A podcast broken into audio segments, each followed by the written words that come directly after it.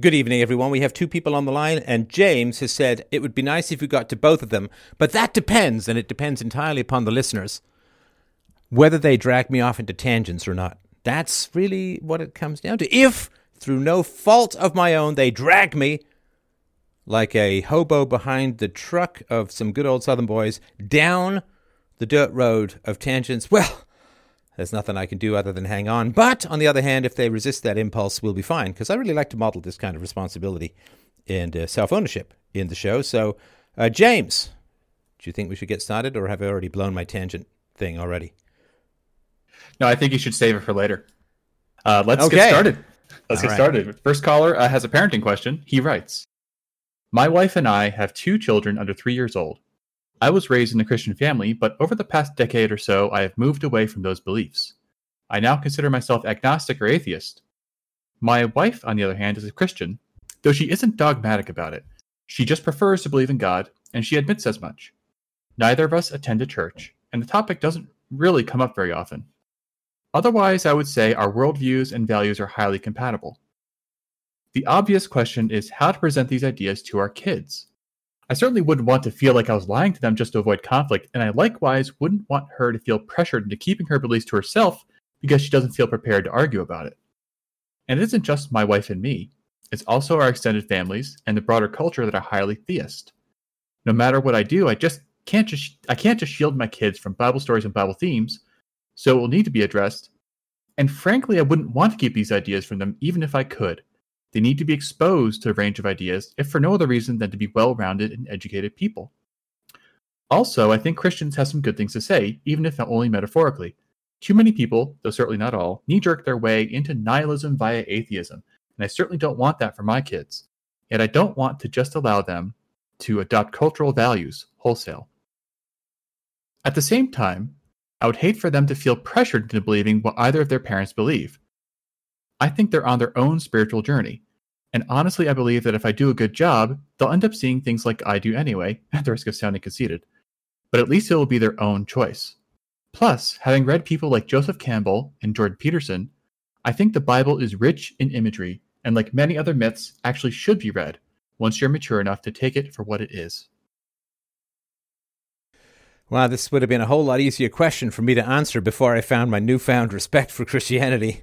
Let me just let me introduce you to 2010 Steph. He will answer this question. No, I'm just kidding. Well, w- welcome. Thanks a lot for taking the time tonight. Is there anything you wanted to? I'm sure there is stuff you wanted to add or, or clarify. Uh, no, no, I'm uh, happy to talk to you, and um, yeah, I've been a big fan for a long time. So um, I just th- this isn't like a crisis or anything. My kids are still young, like I said, they're under three, but it's just something I've been thinking about because actually what sparked it is I received a, a bunch of used books from like a friend who their kids have gotten older. So there's some good stuff in there, but one of them was um, just like a you know Bible stories for kids kind of thing. And I looked at it, and you know, it kind of just sparked sparked these thoughts. And I'm like, you know, I should really kind of think about how I'm going to approach this. So. Yeah, no, that's uh, fine. Can you tell me a little bit about your history with religion? Sure. Yeah.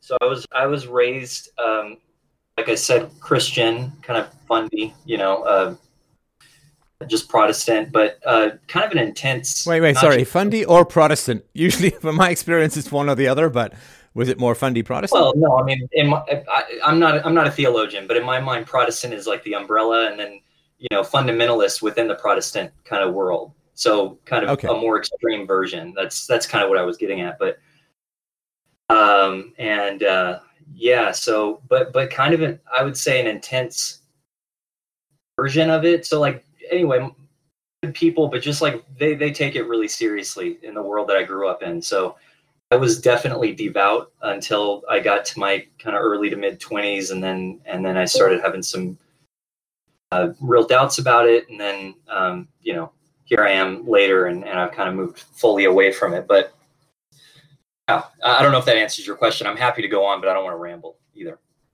No, no, that's uh, we, we shouldn't both be doing that. Um, and where were you in your faith journey when you met the woman who's now your wife? I was um, 90% to away from it. Um, and my yeah, my wife and I both were from the same kind of church group. Um, but and we had met, but we didn't really know each other that well. And then you know, we kind of reconnected after I had moved away. So I moved away from those ideas, and and I, I was very upfront with her about it. And as I mentioned in the opening thing, I, it, it's really not an issue. Um, about it doesn't come up. We don't argue about it. She knows kind of where I stand, and um, so yeah. The um, I don't know. Does that answer your question? Yeah, yeah, somewhat. Um, what? I want. Well, we don't have to do a whole role play, but just in general, when your kids get older, they're going to hear about God, and yes. they're going to hear about God from your wife and friends and family and uh, you know whatever, right? And maybe from the books that they're reading and all of that. So then they're going to come to you and they're going to say, "Daddy, what do you think?" Well, um, yeah, what I would say, I would think, is something like some people.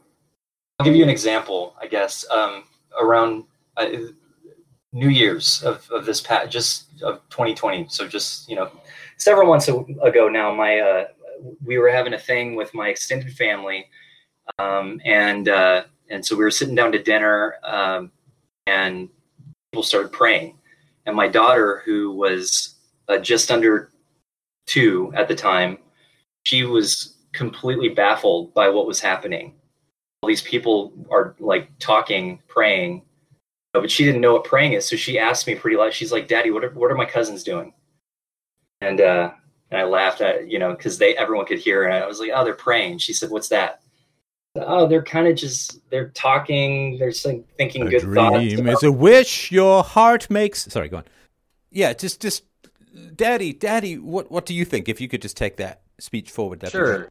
Sure. Uh, well, yeah, some people think that there is, um, you know, the truth is we don't really know a lot about about certain parts of where we come from. So some people have different stories that they tell one another, and you know, truth is we don't really know. So, and depending on how old she is, like right now, that would probably be good enough. Um, but in a year, it, it'll have to be more involved. Well, let's do it at the part where it becomes more involved. Oh, okay.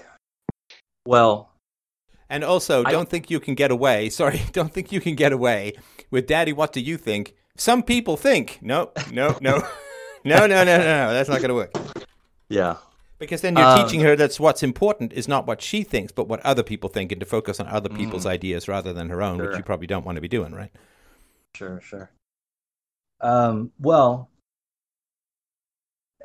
as with many parenting things, I, I, I do feel like I'm learning as I'm going. So as she develops, um, I'm also kind of, you know, so my point is it's a guess. I don't know how, you know, depending on how sophisticated she gets, I'm going to have to develop along with that. Um, so no, no, listen. Uh, but, so experimenting yeah. as you go is fine, but sorry, learning as you go is fine. Experimenting when you go is not necessarily uh, great. Sure. And I think it's good to have some kind of answers, at least in your head. It doesn't mean that they're carved in stone, but you got to have a starting place, right?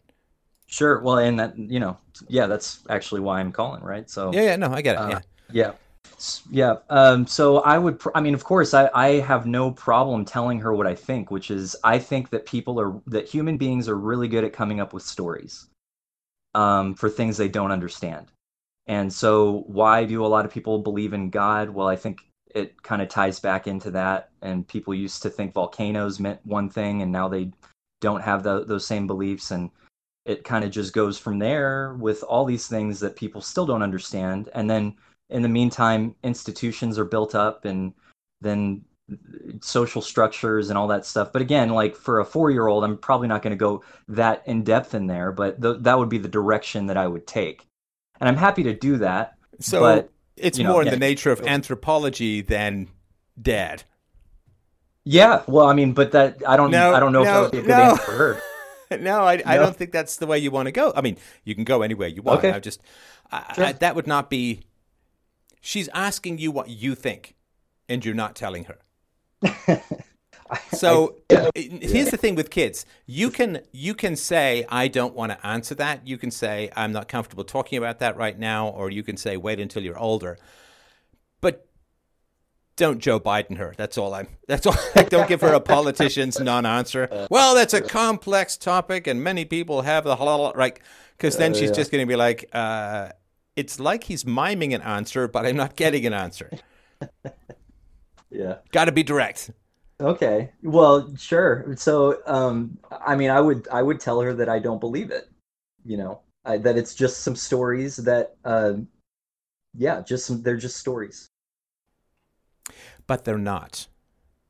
Okay. No, they're not because people don't think Lord of the Rings is real. Mm-hmm. Right? And people don't base their ethics on Star Trek.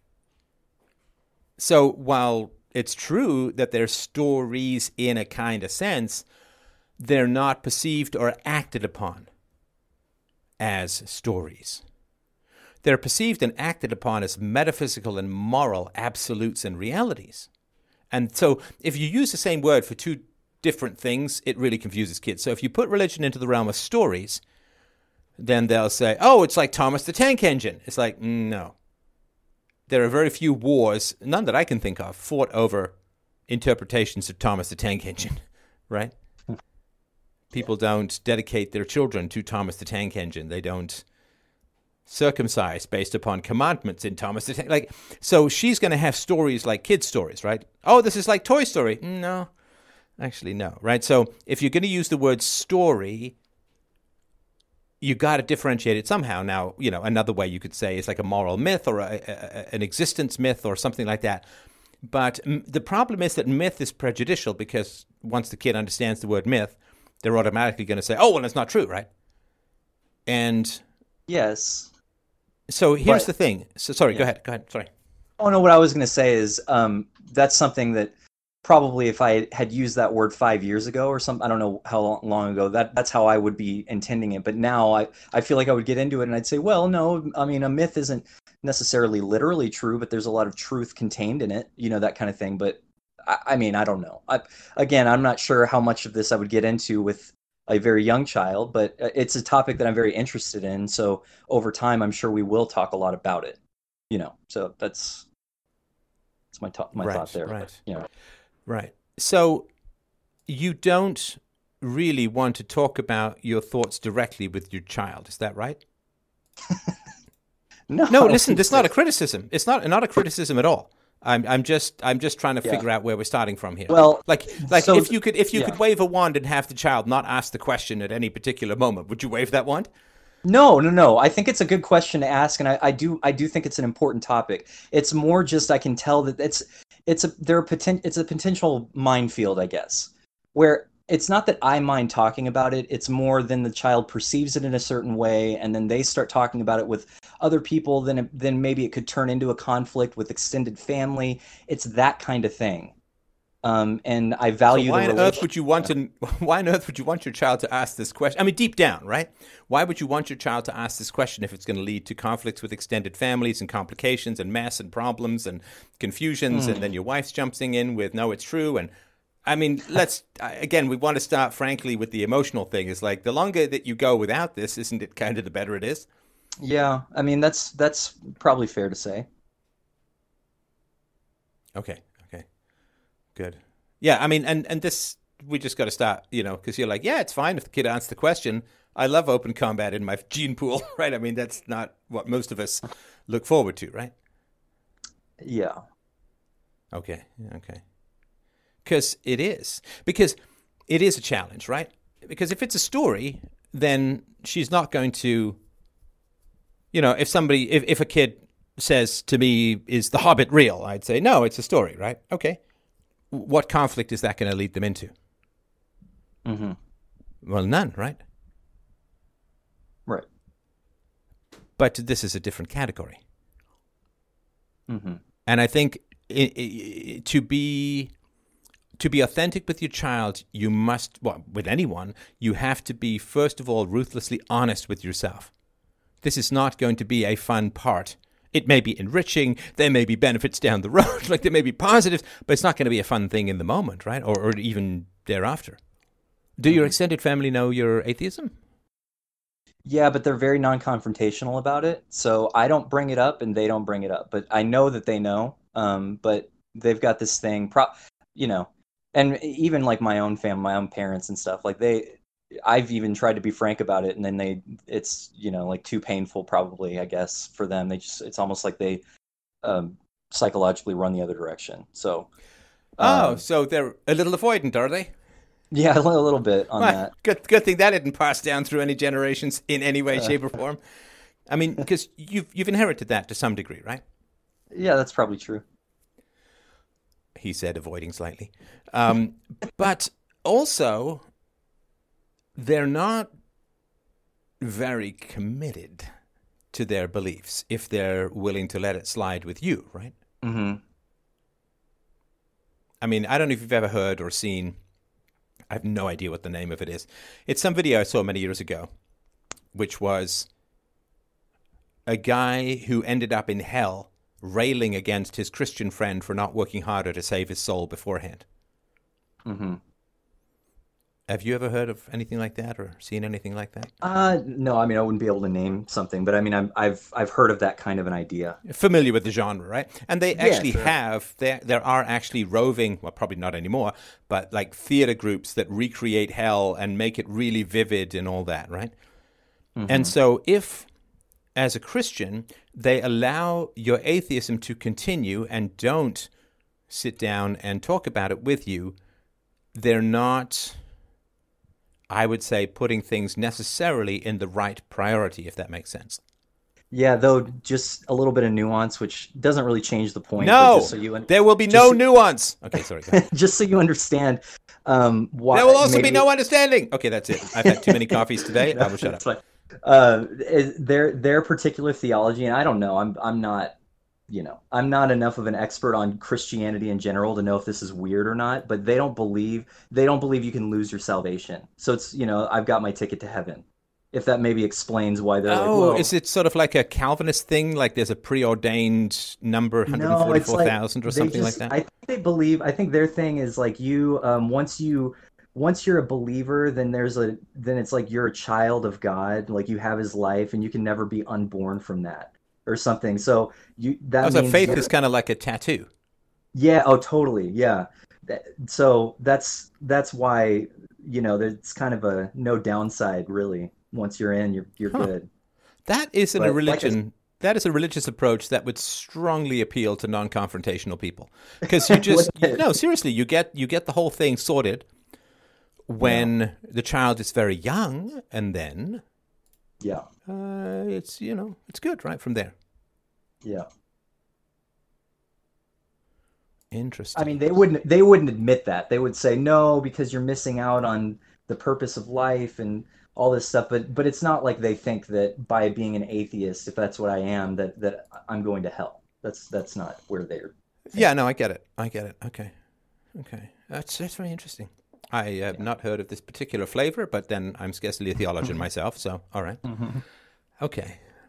But they do have to get it established at some point, right? I mean, so your kids are going to have to go through a conversion or faith based process in order yeah. to get oh, that definitely. tattoo, so to speak, right? And, and def- definitely, yeah. And that's probably where, you know, things are going to get a little exciting, right? Mm-hmm. Right. How how are you in the conversation at the moment? I'm not sure where your heart is because uh, you seem a little uh, mm-hmm. like I'm sort of cornering oh, you no, with no, no, no, not at all. Holy yeah, water or sorry, something. I, I, just don't. No, no, I just don't want to um oh, talk over you. You know, if you're talking, I don't want to. Oh, okay, okay, all right, yeah. okay. Now, Daddy, says your kid. Sure. Why should I be good? Oh, um, you should be good. We don't do punishment really in the house, anything like that. So it's not a matter of avoiding bad things. I would probably talk about, um, Daddy, why should I be good? Because if you're if you act the right way, things will go better for you in your life. Huh. Kind of consequences. You mean like rich and famous actors and movie stars and politicians? No, you'll be better. You'll be better positioned to achieve your goals. Though I wouldn't word it that way. Well, no, but they, you know, I, I look at politicians and movie stars and actors and, and, and singers, and they're all very rich and they're very famous and they're very pretty or handsome, and they seem to be doing pretty well. And they, is it did they get that way because they're moral? Is that what you mean? No, pl- well, even if they're that's what they look like on the outside, I just have to assume they're horribly depressed or or things. You know, it's just a facade. But what do I know? Ah, so I remain a, a tad unconvinced so far. just so you know, because you've said, "Oh no, it'll help you achieve your goals," and it's like, well, what about what about all these people who've achieved these great goals, but they're not good people? Yeah, well, I would I would say um, to her, I don't know that, that that would be her goals. I say her. I mean, I also have a son, but he's younger, so I'm I'm mostly thinking about her. But anyway, um, you know, I, I think that actors and you know they they still have to. Um, I don't know. Uh, I was going to say they still have to act right in the sense of following through and you know doing what they say they're going to do and um, in order to just be professionally successful so i mean that's one aspect of being but that's good. not virtue that's just efficiency right no. i mean right. a, a hitman will do what he says he's going to do at the right time it doesn't mean he's a good person right mm-hmm. Yeah so i mean i guess just to, maybe to better answer the question why should i be good i would probably um, think of it in terms of just happiness you know sort of internally but Oh, so so being good makes you happy. Yeah. So the people who are doing stuff, they're not. They're not happy if they're not good. They're um. Yeah, I don't, I don't know. They maybe they'll they end in unhappiness. I don't know. I don't have a good answer for that yet. I suppose, or or um. Oh, it's a hell of an answer. It's a hell of a question. Don't get me wrong. This is this yeah. is like not easy to answer. Yeah. Well, actually, it is kind of easy to answer. It's just not easy for you or me to answer. right. right? Yeah. So, um, so what is your wife's answer? Hmm. What would she say? I don't think she would talk about God. I don't believe she would, actually. I don't know what her answer would be, but I don't believe it would have anything to do with because you were made by God and you need to glorify or whatever, anything like that, or Satan, or I mean, it wouldn't. That wouldn't be her answer. So I don't know. So what would she say? Because you know, this is the fundamental thing you're doing as a parent, right? Is is the moral instruction. Mm-hmm.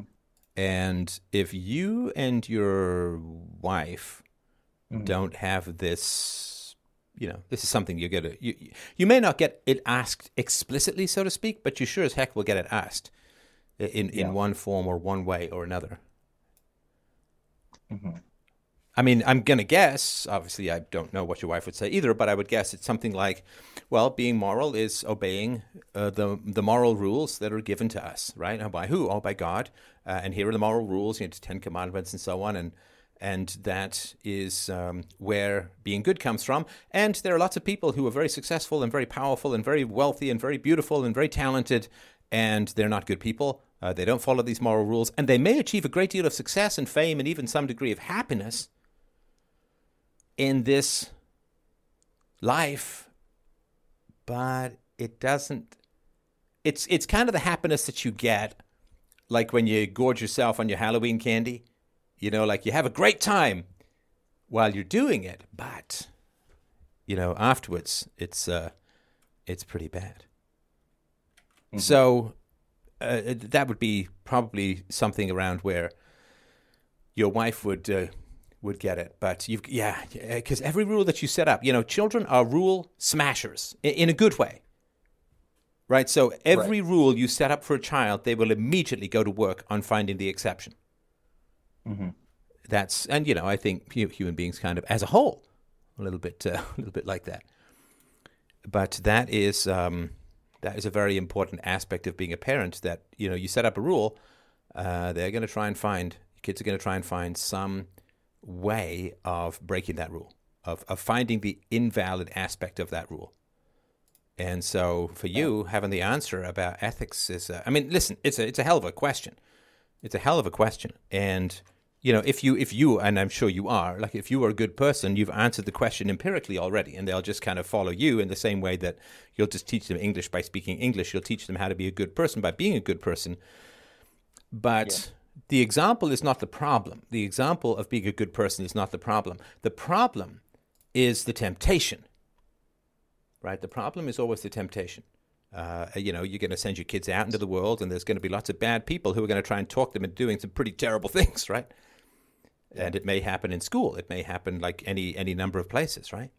And it's the temptation to give them the strength to have the temptation to push back against peer pressure. That, to me, is the big uh, challenge with this stuff, and uh, uh that's where I think trying to find an answer to this mm-hmm. is, is is is pretty important. I know I haven't given you yeah. an answer yet. Not you know, not that I can sort of just peel one off and, and, and whip it out, but no, uh, no but no, that's that, that's I, I, think the challenge think, you're going to be facing. Yeah, no, already. I mean, um, I, you know, I probably should ask my wife. You know, what? How would you answer that kind of a question? Yeah, because um, I because if you guys give different answers, ooh, right. Sorry, I, I interrupted you. Yeah, if you give different answers, no. that's going to be a real challenge. Yeah. Yeah. Because then it's going to be like, oh dear, collision, right? What now? Yeah, exactly. Exactly. I mean, the way I've thought about it is, um, you know, Santa Claus. Uh, we uh, another just interesting insight into the thing into the particular group of Christians that I grew up in. We we never celebrated those holidays, Christmas, Easter, because they're pagan. Oh, uh, so, Christmas. So, so what, yeah, yeah. I mean, did they not notice the first five words, or they just have another explanation? Oh, yeah, they they just they they uh, their argument is that's slapped on, you know, and it's just it. it oh yeah, know, like it was a winter solstice thing, and they just kind of exactly, jammed. Exactly. Right. Okay.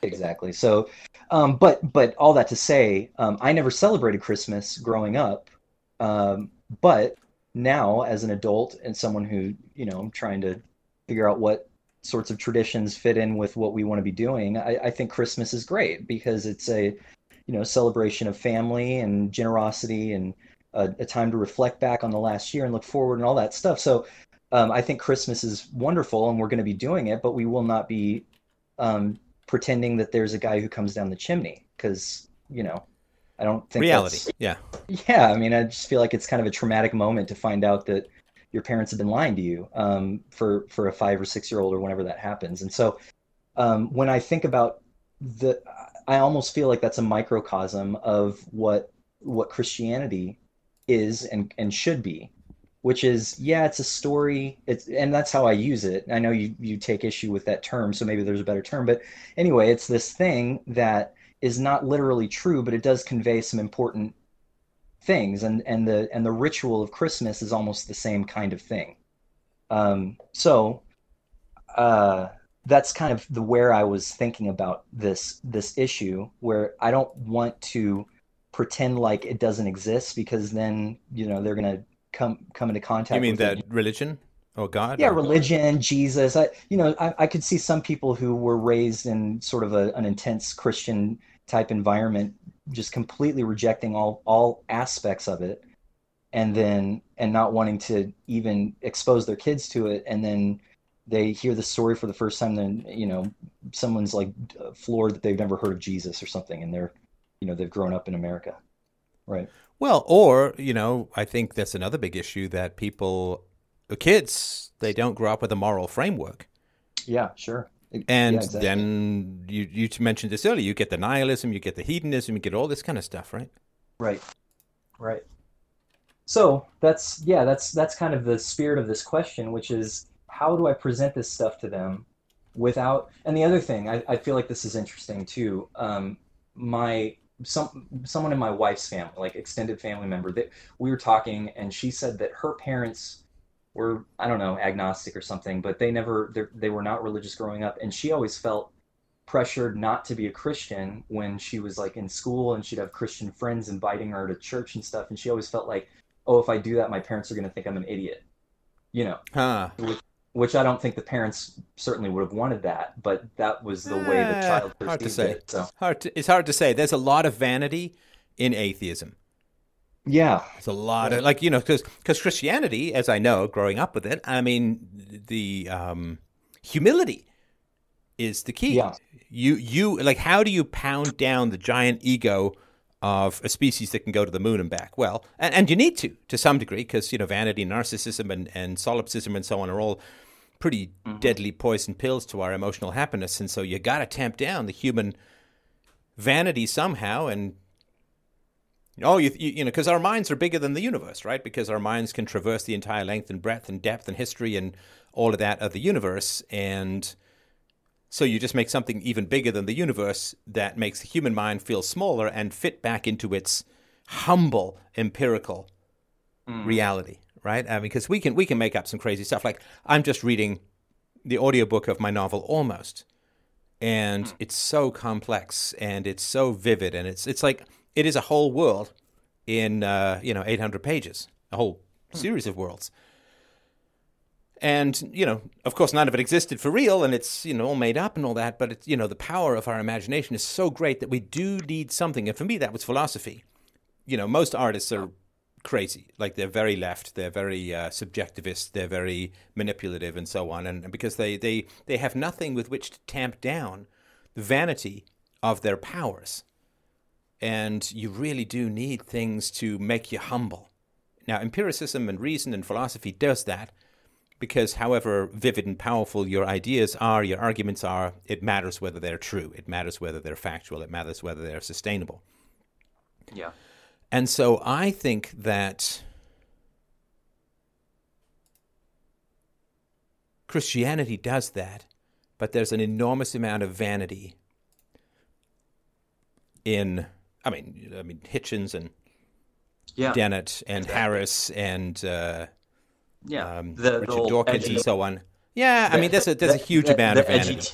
The, the edgy teenager who you know thinks they've answered all questions and then they become just insufferable for about five years. You know what I mean? Well, it's the fedora cliche, right? Which is yeah, which is yeah, exactly. you know a pretty a pretty accurate one, and the humility of Christians is a very powerful thing. And there's a reason why Christianity gave rise in the West to the modern world, along with the Enlightenment and the Renaissance and philosophy and so on. Because science is humility. And I did a conversation years ago with Tom Woods about the role that the Catholic Church had in promoting science, because of course all I'd ever heard was how bad it was for the you know how terrible it was for yeah. people and so on. But there is uh, science is humility. Science is hey, it doesn't matter how cool your theory is; it only matters how true it is uh, fundamentally, and that is really really important. So and and and morality is a form of humility in that you know people who are look, look honestly, if you listen to this show, you're a smart person, you're a verbal person, and you can probably talk people into or out of a lot of different things. Because, mm-hmm. you know, to some degree you're like Michael Jordan in a pickup game in the neighborhood, right? I mean, you can you can win most times, you can get your way, you can mm-hmm. get people to obey you. And the question is, well, why why don't you? Right? because you get a lot of resources out of stuff like that. And you can get a lot of fame, you can get a lot of power. Uh, you, you, you can talk women into having sex with you or a man. Oh well, not that that's that mm-hmm. tough, but so so yeah. What what is it that limits your behavior? Well, of course. Honest. Yeah, yeah go sorry, ahead. No. Oh, no, what I was. Okay, okay. What I was going to say is, um, my answer to that has. I would probably boil it down to the the old line where you can fool some of the people some of the time, but not all of the people all of the time. So no matter how smart you are, and you see it all all the time with like sociopaths who, or pe- narcissists who think they're they they're smarter than everyone, and they might be smarter than most people, but eventually they get caught. So even that, I don't. I'm not saying that's the best answer, but that's an answer of what limits you. Well, since I don't really know, I mean, I you should probably just you should probably just live by a by this moral code, whatever it's going to be, because it, will catch up with you eventually. That's kind of the way I think about that. Yeah, but here's the. I mean, I agree with you, um, but here's the problem. Uh, empirically, it doesn't. Like empirical, like look at someone like George W. Bush, right? I mean, the guy started a war in Iraq, killed half a yeah. million people, right? Yeah. And here he is. He's got his little iPad. He's showing people his paintings. He's watching sports games with Ellen DeGeneres. And, you know, how is it mm. catching up with him? Yeah. I mean, Barack Obama, I mean, dropped a 100,000 bombs in the Middle East. Yeah. You know, yeah. P- put in Obamacare, which, you know, drove healthcare prices up and, you know, dropped uh, you know, hundreds of thousands of, of refugees and so on with no particular plan of integration. And I, is it catching yeah. up with him? No. Well, to me, I mean, you can say, well, there's a secret unhappiness back, but you know, you got to be empirical, not just theoretical, like, right? Yeah, no. What I would say to that is that just demonstrates the the evil of the state. You know, the, those examples just show how shielded those people are. Once you can get into those those halls of power, then you're kind of untouchable no matter what you do. But for right, so then, you know, you know, so then you get into the halls of power. I mean, like I'm just giving you the devil's advocate position, right? Sure, sure. Oh, so so you can escape from negative consequences if you just get enough power. Yeah, maybe. Because the problem is, you got all of these people who are deeply, deeply immoral. They're having a great time. From what you can tell, right? They're having a great time. They're rich. They're successful. They're, you know,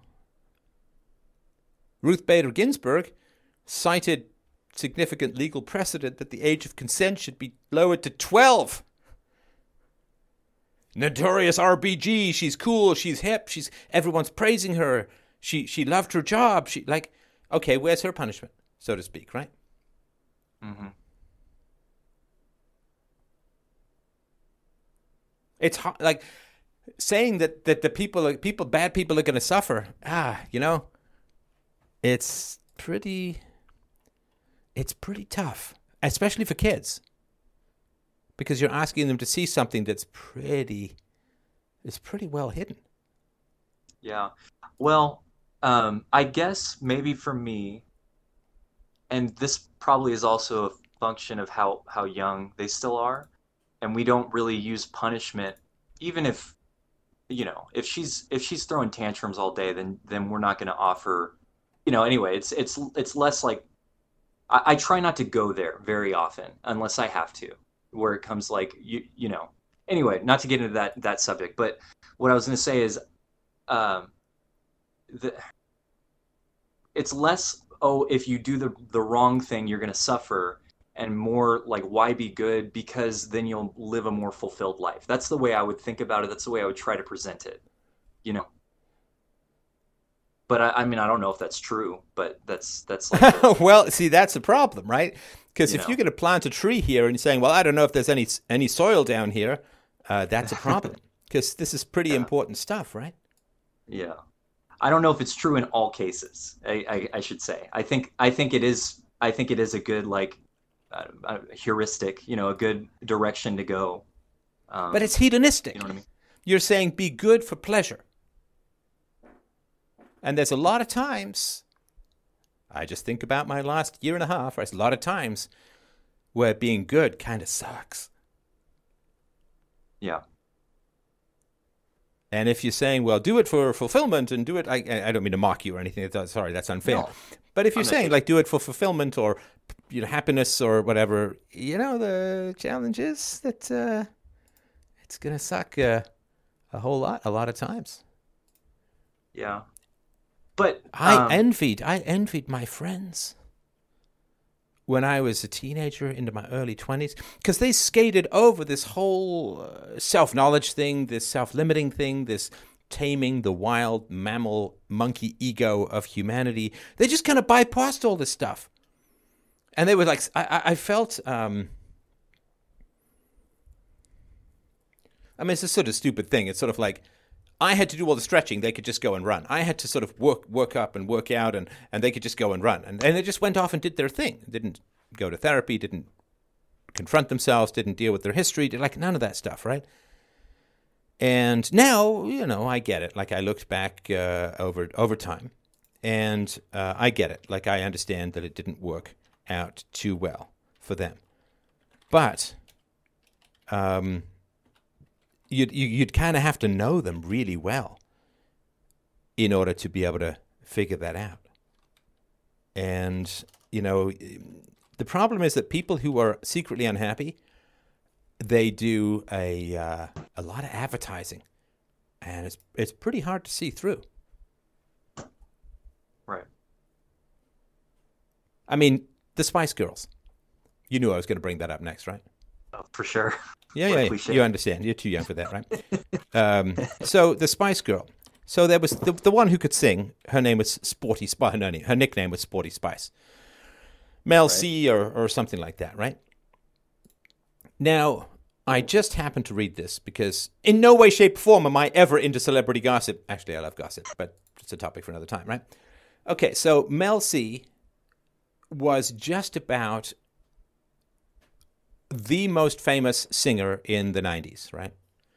Um, she was part of a group, right? This um, sure. the Spice Girls, right? Yeah. And when she was in the Spice Girls, and she was like at the very top of any kind of success metric that any performer would ever want to have. I mean, people were mental about this. If you weren't around for the Spice Girls phenomenon, man, you've really missed Beatlemania uh, with a halter top, right? And yeah. she became, of course, staggeringly wealthy and all of that. So, and she was like 20 when she just responded to an advertisement to form some girl group. This was in like 1994. And of course, you sit there and you say, wow, you know, I'd love to be successful, right? Wouldn't it be great to be successful? And then, uh, then what happens? Well, uh, what happens is you get as much success as you could conceivably want and she said, and here's a quote The lows of being famous were devastatingly hard. It pushed me to the point of illness. I was struggling with an eating disorder and suffering from depression. I had everything I'd ever dreamed of and was desperately unhappy. It's often forgotten that people in the public eye are human.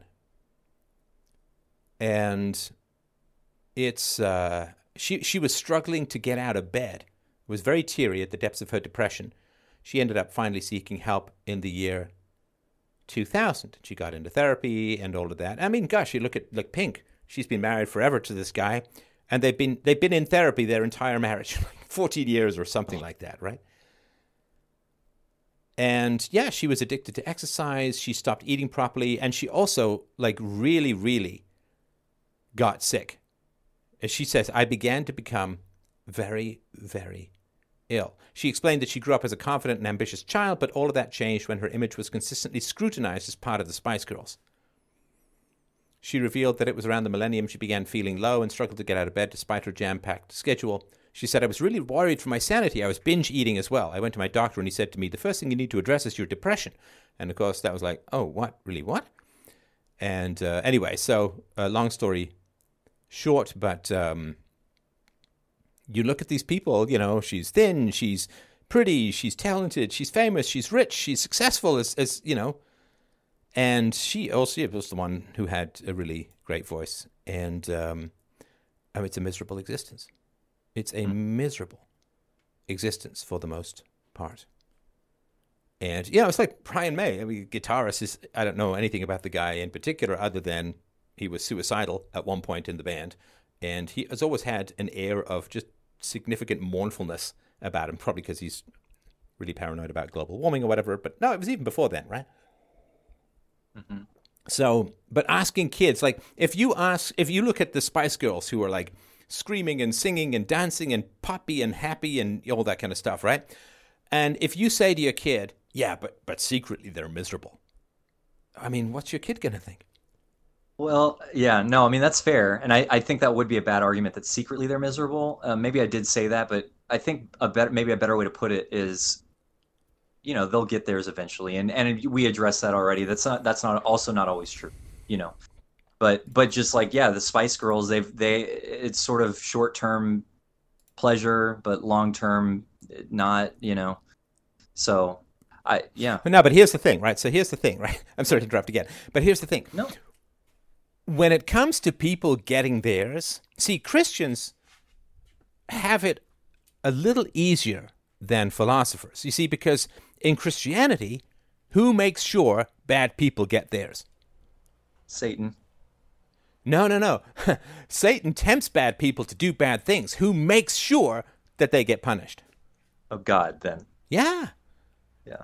You know, that big book of Peter's at the pearly gates, and they, they make sure, man, that nobody gets away.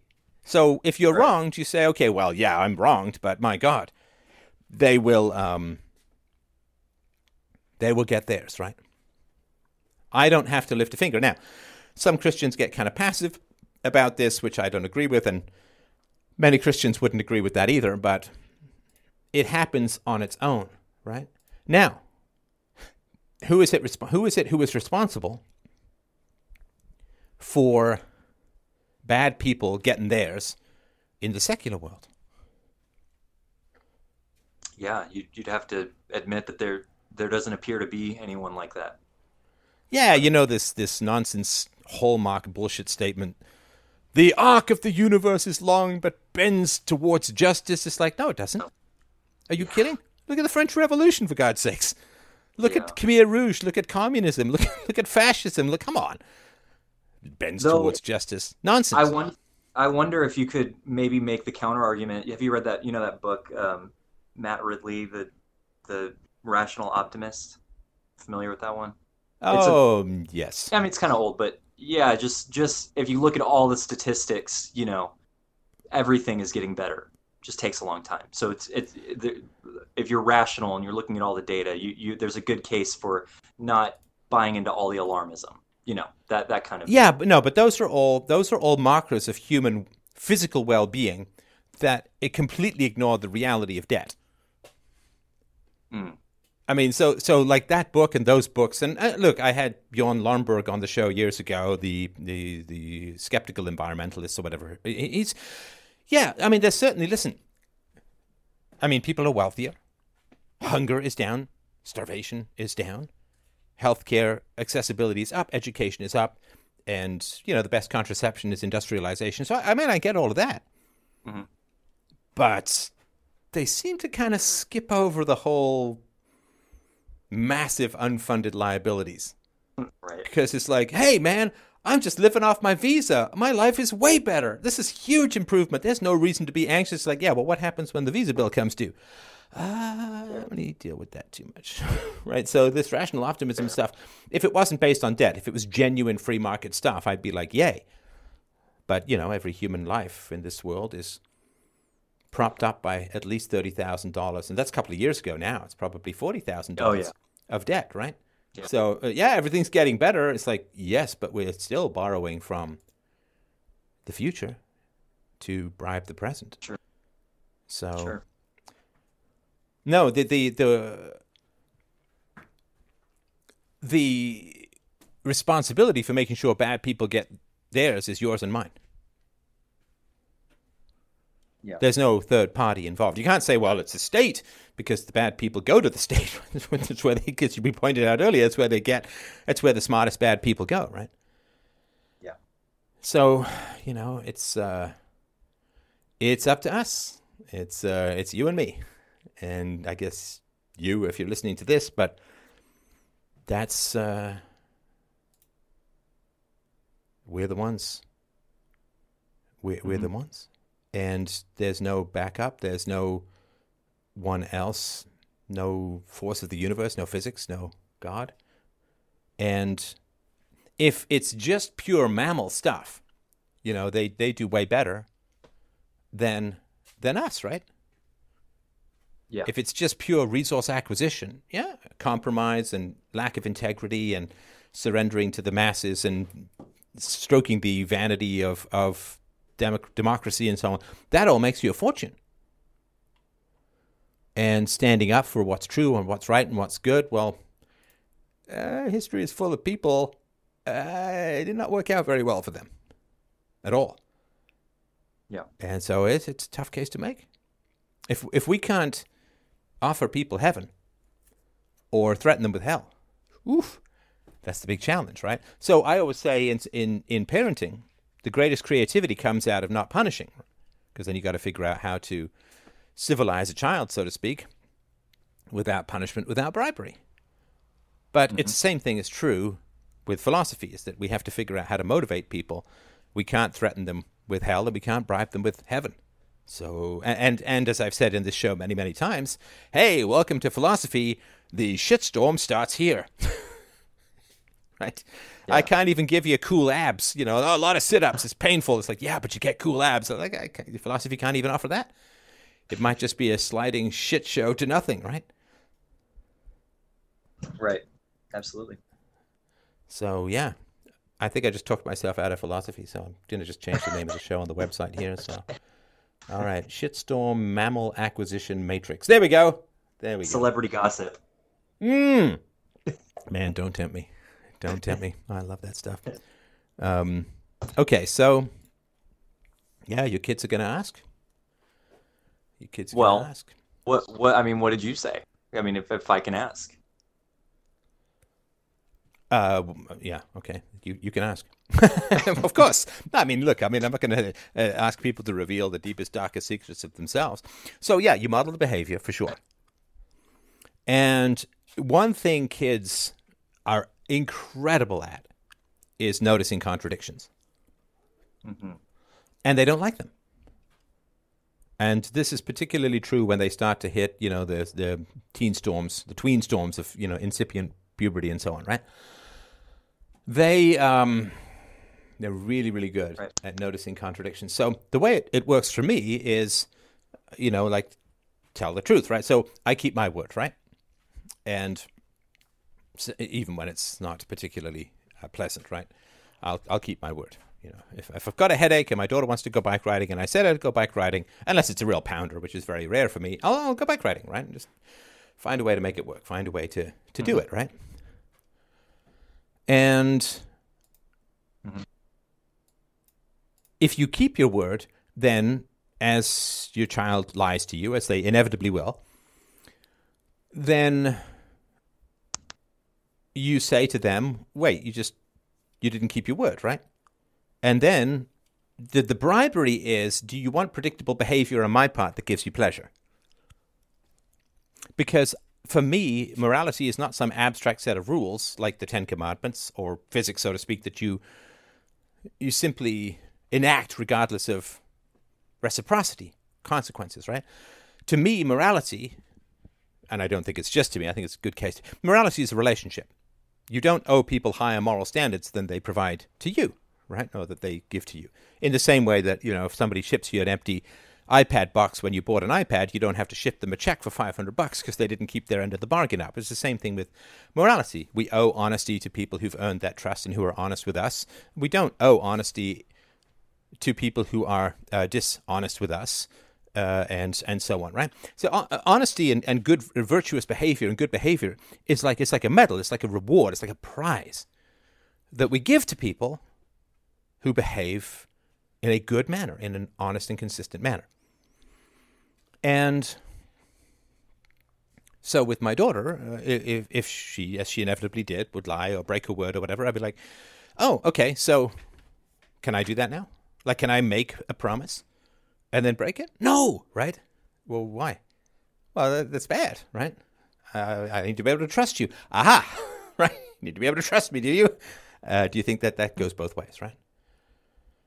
And it's about being honest, right? So if I'm in a good mood, which I usually am, if I'm in a good mood, then we can have a lot of fun. If for whatever reason, right, it, it can happen, this will happen with your kids, and this happens to every parent so you do a lot of roughhousing when you're younger, and it's a great deal of fun. And then what happens is you get older, and your kids get bigger and stronger, and then they will end up injuring you.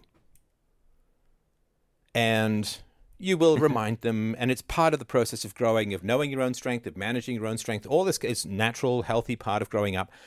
But at some point, it would just bug the hell out of you because you'll just get injured right after you said be careful, right? And the kid's not being careful, right?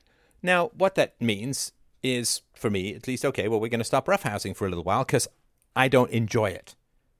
I don't enjoy it if I'm constantly thinking, oh, I hope I don't get my eye gouged or something like that, right? Or the shot to the nuts, which seems to be inevitable when you're a father, right? So It's and it's not like I'm sitting there saying I want to, but I'm going to withhold roughhousing because I'm mad and I'm punishing you. It's nothing like I don't want to. I don't enjoy it when I get injured. I don't enjoy it when I'm anticipating getting injured. Like it's just not fun for me, so I'm not going to do it. Oh, please, please, please. It's like, no, I don't want to. Like I'm I'm I'm not even that sorry. Like I I just don't want to. And I said, look, look in the same way, if I kept cooking meals that you hated eating, would you want me to cook you a meal? Well, no. Right? Because you don't enjoy it, right? So you don't want me to do that, right? So that kind of universality, reciprocity, and honesty is really important. I don't want to give my daughter these abstract moral rules that she has to follow no matter what, because that means that she's going to be exploited in this world, right? We, we all know this, right? This is a big problem in the West that we have this pathological altruism that is not reciprocated elsewhere in the world, to put it mildly, right? So it's a relationship.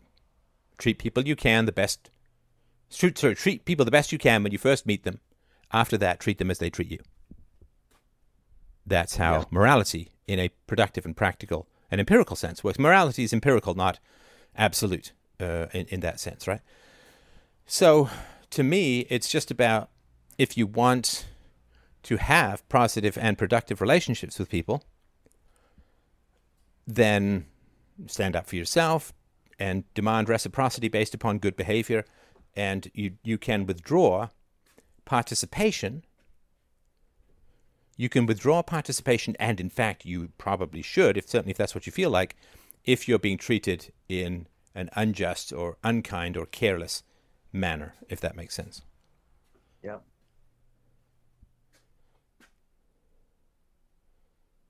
Yeah, no, that's I I that sounds good. because if you're raising a child to be rational, sensible, honest, decent, and have integrity, you're setting them up as a giant mark for the world. Like it's sad but true. it is very sad. Be generous, be kind, be thoughtful, be considerate, be blah blah blah blah blah. Be exploited. Yeah.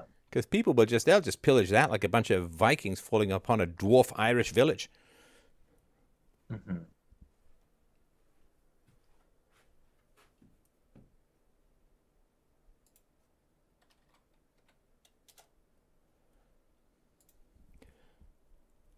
But I think the most important aspect of this is your job is not to tell your child what you think. Your job is to get your child to think. Right, so if your child says, Why be good? Say that is a very big and important question. I'm so thrilled that you've asked it. I have some thoughts, but I really want to know what you think. Mm-hmm. Right? Get her or him to talk about what they think. Because here's the thing. When sorry, I'm using that phrase too much tonight, but what the hell? So you are as a dad like a god to them. And so as soon as you say something, that's just what it is. That's just the way it is. And it's really hard for them to grow a plant in the giant shadow of your thinking. Because, you know, you're 30, you're 40, you're experienced, you're huge, you go out, you make mysterious money, things happen, you you know, you have to be asked for everything sometimes. And so it's really, really hard for kids to think for themselves once the father reveals the conclusion, if that makes sense. Yes. So my daughter will ask questions, and I'll be like, "Ah, what do you think?" I would talk about what I think, but eh, right? What do you think? I'm happy to share what I think, but let's let's talk about you. Because then you've got to figure out you, you can figure out then what is motivating or driving or stimulating your child. Yeah. To be a um, to be a teacher means you must first be a learner, right? This is why when you and I started the conversation tonight, first thing I said was, is there anything you want to add or anything you need to add or anything that you want to put in or what? And you hear that I say this all the time, right? Mm-hmm.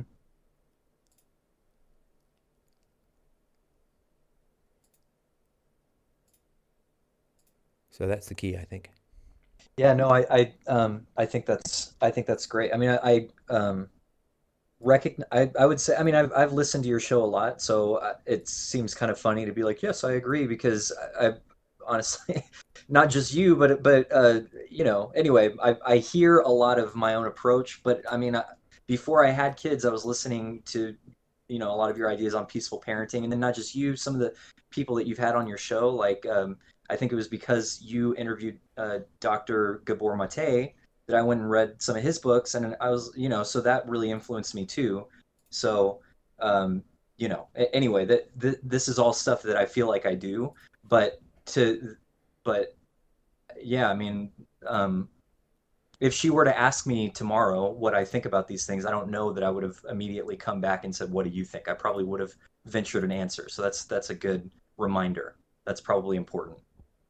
I think so. Yeah, I think trying to figure out what your kid, where your kids are starting from, is really important. Plus, you know, they might, they might blow your minds because mm-hmm. they have original thoughts, and you and I have less original thoughts because we probably weren't asked that when we were younger, right?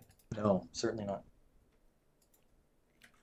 No, I remember um, when I was a little kid uh, in that that environment. My, you know, my parents were great and everything, but they they were uh, just very religious and very, you know, everyone's everyone pretends everyone says they want to teach their kids how to think, not what to think. That's kind of what you were getting at. But yeah. then, of course, they're not. They're they're still very interested in indoctrinating their kids. So um, I remember one particular time when I was younger than 10, but I had this thought of like, whoa, what if there are other I, like we read the Adam and Eve story. What if God had set up like a whole bunch of different Adam and Eves, and then different ones had had chosen different, you know, and like they're all living out different timelines, and and I just remember having this like very distinct feeling, like, oh wow, that was the wrong thing to say, because my parent they didn't like yell at me, but it was just sort of like, oh man, I I kind of went went the wrong. They were like, no, that's just not true.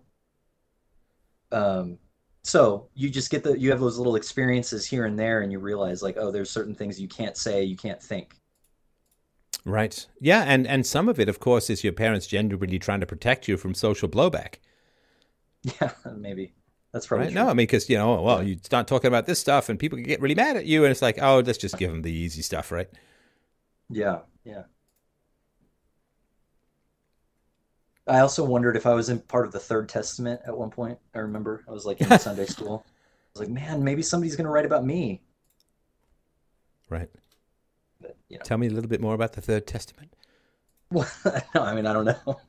It was. It's not that I hadn't any. I wasn't doing anything interesting, but I just you're reading about all these disciples and apostles and everything, and and I just, of course, you believe it as the gospel, so to speak, and uh, and then so I I just assumed like, oh wow, if people were writing about these guys, then maybe there someone's going to come along and write about other people, and I'm an, I'm another person. So yeah, I'm a person, right? Why not? Yeah. Why not? you know, I think I was younger though. I, I remember I was probably like six or seven or something when I thought that, but yeah. Right. No, but see, that would be interesting, right? Yeah, that would be a fascinating thing for a parent to say. Well, tell me more, right? Absolutely. And I, am just thinking if my daughter were to say something like that, I would be like, that is a great point. I would love to hear you say not not because I think she's anyway, whatever. A kid is going to say all kinds of crazy things, but but it's funny and also very interesting to find out what's going on in their world. So, uh, you know, but yeah, figure out where they're coming from to start. You got to. I mean, nobody starts building a house without doing a survey, right? And you can't start trading knowledge without figuring out where people are coming from. I mean, you mm-hmm. can, but it just seems seems a little rude. yeah, right. And the see, whatever the child comes up with that is more personal and generate self generated is is m- much more likely to stick longer, if that makes sense. Hmm. Okay. Like the um. Yeah, I, I think that's that's you know because you, you really um, you really, of course, want your kids to um, uh, to to take whatever ethics you want them to to have and just really stick with it and have it stick with them and so on. And if it's just something you've told them, I think kind of in general it's one ear at the other, in one ear at the other. Mm-hmm. And um, yeah, kids who are listened to, I think, end up. Uh, I think it's just better all round. Sorry, that's not much of an argument, but you know what I mean. It's just better all round. Yeah. That's what I'm saying. Yeah, you just you you know you'll figure it out. Yeah. Is that is that a good uh, a good place to start? Do you yeah. Think? No, no, that's that's that's great. Um, I think, um, yeah, I mean it's hard because I didn't give you a lot of details. Not that there are any to give, but just the I think it's just kind of inevitable, given the the broader family that that we're in, that that there are going to be problems. But I, I don't anticipate conflict. You know, it's not like I'm the only one in the in my family that has raised kids. Like my, I have a brother who is also atheist, or I think he calls himself a hopeful agnostic. But you know, um, but anyway, like he raises kids in that way, and it's not like that was ever an issue with them. So I don't think it's going to be a problem. But I also, you know, I it's more just like wanted to get your thoughts on that, what you've provided, which is great. But you know, on on just an approach to yeah, to just talking about these issues, given that they're going to be hearing all kinds of different influences. Yeah, what are you going to do for education? Do you think? Home school. Okay, good. Yeah, because otherwise you really are throwing them to the wolves, right? Yeah, I mean we're in California, so. You know. Oh, okay. Yeah, yeah, definitely that. Yeah, definitely. Gotta. Gotta okay. Yeah. All right. Good. Uh, okay. All right. Well, let's move on to the next caller. Thanks very much, and of course, as always, you know, keep me posted about uh, how it goes, and uh, if Thank there's you. ever anything it. else I could do, please let me know. Okay. Thank you very much. Thanks, man. Great chat. All right. Next up. Next up, we have a caller who writes My boyfriend and I, mid 20s, have been dating on and off for a year and a half. We love each other and want to get married and start a family, but at the same time, we are unhappy. He's, he's upset with me because I can hurt his feelings a lot and bring up problems in a relationship without much patience. Often I lose hope and say we should just break up. My whole life I've heard people tell me that I'm mean or too harsh, and it's especially a problem in relationships. How do I fix this problem? When I try to talk about it or look at it, my mind gets all muddled and I can't think clearly. I'm confused if I'm actually harsh or if people just don't want the truth or opinions spoken clearly. Sometimes people say they're really grateful they can always count on me for an honest opinion. I'd love it if people would speak to me openly, though. I feel like if someone were to address my flaws directly without trying to tiptoe around my feelings, then it means they really love me because they want me to get better. They're willing to risk my getting upset to say it, and they think I can handle it. Hmm. All right. I appreciate that. Are, are you both on or just you? I just me. All right. All right. Tell me a little bit about uh, your your start in life, the early days of you. Uh, well, I have a really good family. I have um, two brothers, and um, I don't know, had a really good childhood. And what do your parents think of your? Oh, uh, tell me. Sorry, tell me a little bit about your dating history. Sorry, before we get to the parental units. Uh, well, basically, I had some bad ideas about like how to attract men, so I didn't date anyone until college, and then just dated one person in college, and then after college, have been dating a lot of guys. And how many boyfriends have you had? Uh, I had like five or six, probably. Right. And what were the bad ideas you had about how to attract a man? Well, so my parents kind of, my dad chased my mom for a long time, basically, for like four years. Um, and then eventually she fell in love with him and they got married. And I think my mom basically like passed that on to me as like dating strategy. Like I was supposed to be like hard to get, basically, and like kind of cold and like not flirtatious or anything, or hmm. like not warm. Interesting. So, tell me a little bit more about your parents' courtship. That's very interesting. Uh, yeah, I don't know. My dad just like fell in love with my mom, and like basically like stalked her and she was like well they were friends they were friends for four years um and he just like really pursued her um and she was like totally against it like didn't see him as like a partner in that way. They were just good friends. Um and then all of a sudden she like changed her mind and like they got engaged really really quickly. Um and then when they were engaged she was kind of having like dreams from from god saying like yeah you're doing the right thing. It's going to work out well. And now they have a pretty good marriage. Quite quite a lot there quite a lot mm-hmm. in there that needs to be probably talked about um do you so was it god who changed your mind um, I'm not sure. I don't know. I don't know what changed. How, how long did your dad pursue her for? Like four years. My God. Yeah. How pretty is she? I she's pretty. She's pretty. I yeah. think I think it's mostly her personality. She's like she's a really good person. I don't know about that. I mean, I'm not saying she's not a good person, but to for a guy to pursue a woman for four years oh man that's i mean i'm not saying it's stalking i'm just saying it's stalking it maybe light stalking yes but somehow it worked out well but, but that's the somehow that's the problem right mm-hmm. the somehow is the problem and that i think is what we kind of need to try and figure out if that makes sense. Hmm.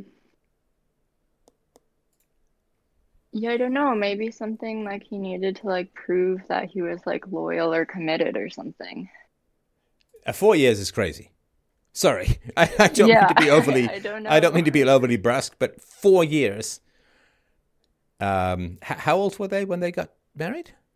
Uh, pretty young, like twenty-two, I think. Twenty-three, maybe. Wow. Okay, so we've got uh, late teens to sort of early mid 20s. That's what's going on, right? Yeah, they met in college. Okay. Did she, do you know, did she date other men at this point or or was she Yeah, I think they both dated other people. Oh, they both dated. So he wasn't just finding and hanging I around. So. He was also doing his own thing, right? I think so, yes. Yeah. Wow. Wow. Okay, and um, but but of course that's your um, that's your measure of, of success, right? Yeah. That worked, and that's yeah, that's a real that's a real challenge. So tell me the kind of conflicts that you get into with your boyfriend. Well, hmm. I I guess like we're kind of like thinking about marriage and stuff where and there we still have some problems in our relationship that like kind of bother me and we're trying to work through them but basically i'm feeling like impatient about it well about a number of them and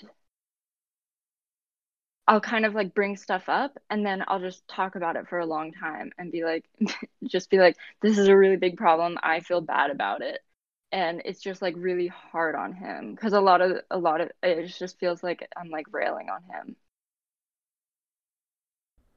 Okay, can you think of an example? I know it's sometimes tough in the moment, but yeah, um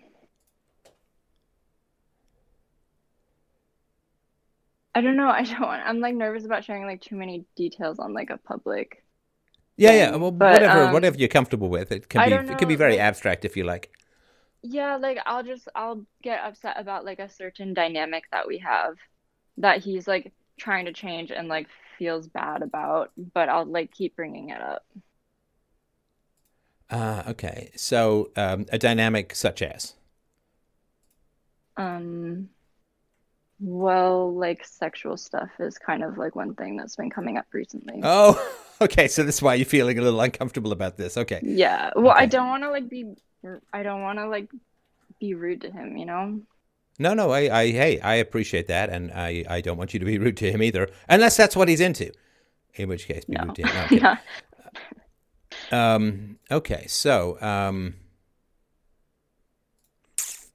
is it okay? And and I'm just going to ask, and you know, don't obviously um, uh, don't reveal or talk about anything you're not comfortable with. I'm not trying to give you some sort of Me Too moment here, but just to give me a sense if it's if it's sexual stuff that's that's there.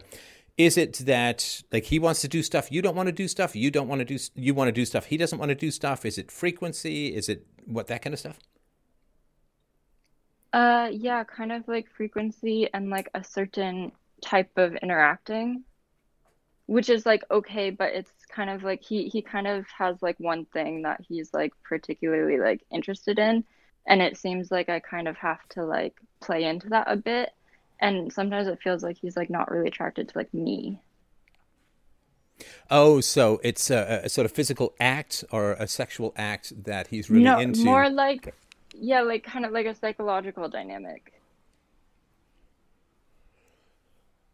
okay. I don't mind groping around in the fog a little bit here, but and I again I, I I'm sensitive to your sensitivity with regards to these issues. Uh, uh is it yeah. like a role play and, thing? I mean, is it? Yeah, yeah, kind of. Yeah, like role play, basically. I mean, we're not having sex either because I'm Christian, but we still like talking. Okay, I'm I'm just hang on. I'm just winching my jaw back off the floor. Not that you're Christian, and not that you're not having sex, but there is a, uh-huh. a sexual dynamic or something that's occurring in the absence of actually having sex, right?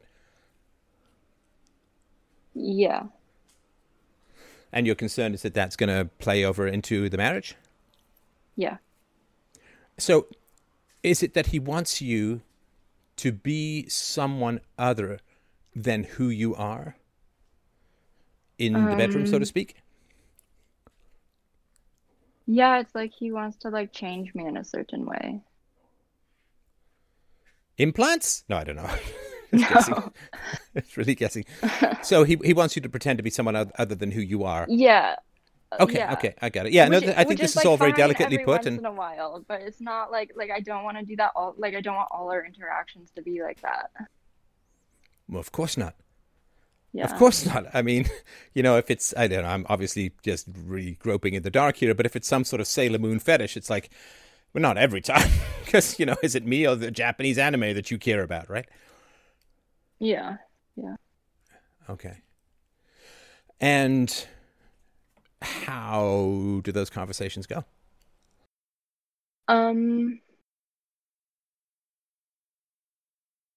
he doesn't like it about himself and it actually took him a long time to kind of like express that to me. And i kind of like helped draw it out of him. And we oh like, so he's regretful sorry he's regretful of these impulses himself? Yeah he doesn't like it. Ah but it's it's i mean uh, it gets his juices flowing so to speak but he doesn't like that yeah. it does? Yeah. Right. No and listen I mean, I don't have to tell you this, of course, right? But just just for the audience as a whole, the the vulnerability that a woman has in the sexual act, you know, she's got some big giant bald ape pinning her down, so to speak, right? And so the amount of trust that has to be there and the amount of empathy and connection that needs to be there for a woman to enjoy sex is very high, and often it's higher than what a man. You know, we're a bit of a sort of spray and pray species, so to speak, at least this side of the uh, the gender divide, and so if there is a feeling of dehumanization in sexuality, I pretty much think it's impossible for a woman to really enjoy that. I, again, I'm, I'm not trying to speak to your experiences or anything, but that's the way that I approach these kinds of issues. Hmm. Okay. Because you want to know that he's there for you, mm-hmm. not yeah. I want him just your body, right? Attracted to me, yeah. Right. Whereas if you've got to change things considerably in order to get his attraction, it's like okay, uh, mm-hmm. is it me or the blue wig or you know whatever it's going to be, yeah. right? Yeah. Okay. Okay. Right. And so he's not happy with it. You're not happy with it, mm-hmm. which I guess begs the question: Well, then why wouldn't it change? Or at least that would be the commitment. Yeah, he's working on it. But basically, I'm feeling like really impatient because I'm anxious about like having kids soon.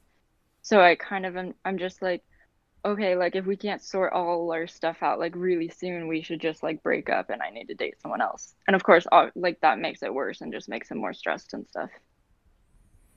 And you've been a year and a half, right? Yeah, kind of on and off dating. Basically, we've been oh. more serious about each oh. other for like the good part of a year. On and off dating. I'm afraid you've just bumped into one of my potentially irrational prejudices. Uh huh. um, so if if somebody said I have a pretty good job, but I keep quitting or getting fired, and then I'll sort of go back and get the job again, and then I keep quitting eh, or, get, or getting fired, then I go back and get the job again. What would you say? Seems like a problem. Well, seems like they that... don't really want the job. Yeah. Yeah. The on again, off again stuff. Oof. That's that's in many ways the worst kind of relationship. Because well, mm-hmm. this is what you're calling, right? Because yeah. if you have a breakup, that's tough, but you know, band-aids off, right? But mm-hmm. and, and if you're together and you're happy, that's great. But if it's this start stop stuff, oof. Yeah, Oof. that's exactly the thing. And basically, I'm trying to just be like, okay, well, we should just like decide one way or the other. And I keep like oscillating between them. And then right. that kind of causes the like breaking up and getting back together. Right. Right. So you, you you're considered to be a pretty blunt person, right? Yeah. Okay. So uh, I'm going to assume that you don't mind bluntness too much. Go for it. All right, here we go. uh, it's because he has something that you want for the sake of vanity or status or something like that. Because if the personality or the sexuality or the, you know, whatever is going on is difficult enough that you keep breaking up, the question is, well, why do you go back? And my guess, eh, not going to give you an exact statistic, but roughly 98 times out of 100, the reason you go back is that he has something that appeals to you that's not just plain old virtue. Like maybe he's really good looking, or maybe he's got a big career ahead of him, or maybe he's wealthy, or maybe there's something that is positive about him over and above or outside of his deep virtues as a human being that draws you back. Right? So there's something mm-hmm. about him that drives you away, and there's something about him that draws you in. Now, it usually is mm-hmm. one of two things. Either his virtues draw you in, but there's something about his appearance or his lack of prospects or something that drives you out. Or his hotness, his his wealth, his status, his prospects or whatever, they draw you in, but then there's something about his personality that pushes you back out.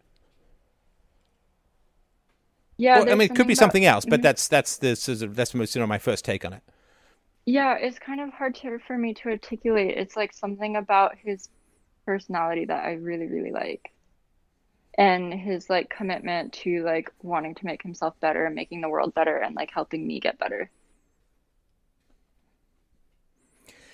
No, I don't believe that. Sorry. I could okay. be wrong. I could be completely wrong, but that totally felt like an artificial sales pitch.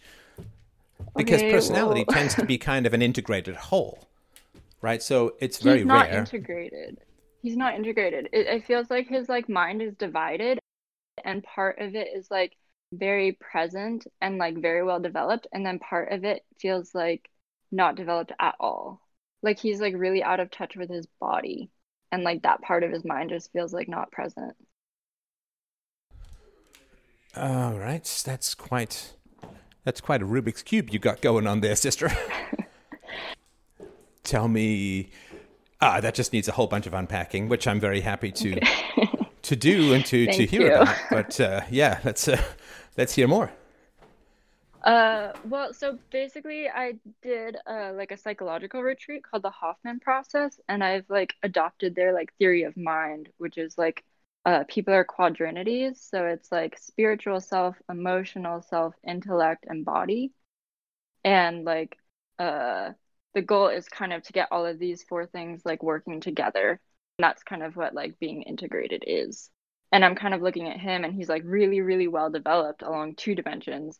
And then like one or maybe two others are like kind of lacking. And it seems like part of himself is kind of like bullying the other parts of himself. Okay. Um, now, for one of us in the conversation, that probably that has sense? clarified a whole lot. Sorry. So, For one of us in the conversation, that has probably clarified a whole lot, but not for both of us. So, if you can give me something just a smidge more specific about these issues.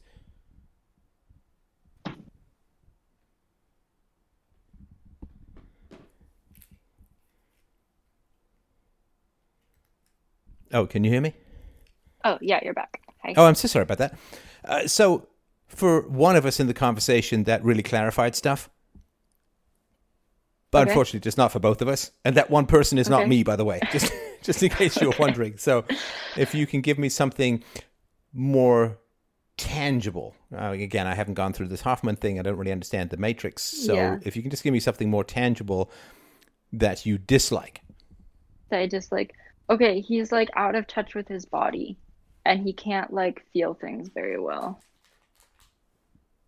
So wait, like, is that his body or his emotions? He...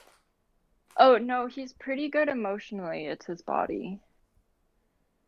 What, what do you mean he's a leper? I don't know. What he can't you stick him with a pin? He doesn't notice. What do you mean he can't feel things in his body? A little. Well, he's gotten a lot better, but like he did, he actually like got a cut a while ago and like didn't eat, and it got infected and like someone had to notice that it like was a big problem, like visibly a problem, and then like drove him to the hospital because he was just like ignoring it. Huh. It was a visible cut, I assume. Yeah, well, it got infected and like part of his body like turned green or something. Oh my god. Oh my god. I know. Okay. that's that's so this is basic self-care. Yeah. So what else?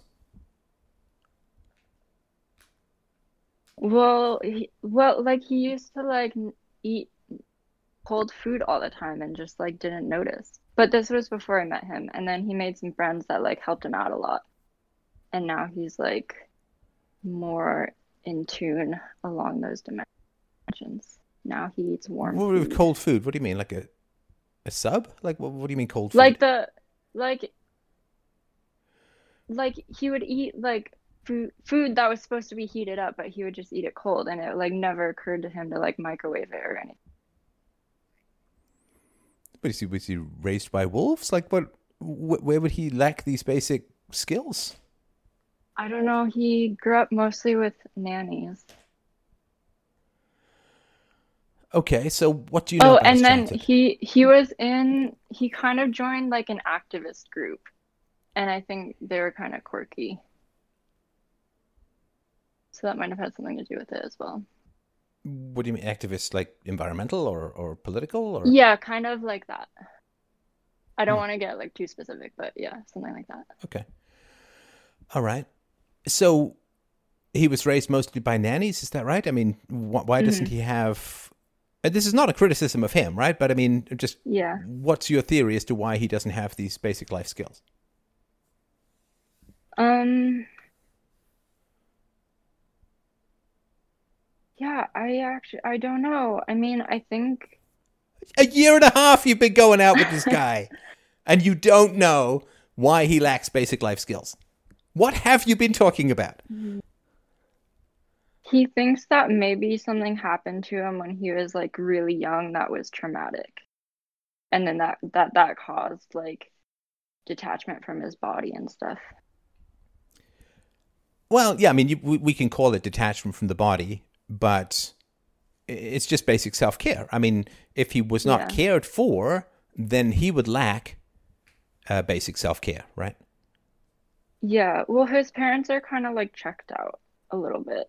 There's, these are like his words. He's just complains that they're like checked out boomers who well, just like go along them? with normal things. Yeah, I've met them. So, what do you think? Um, they're like very like normal in a way that I've like never met someone so like like almost like bland normal. Are they aware that their son risks sepsis by letting a wound get infected? Yeah, well, it was actually his parents who like took him to the hospital. Oh, so his parents noticed that he hadn't taken care of a cut and they took him to the hospital. Yeah, they it was when he was in college and they visited him.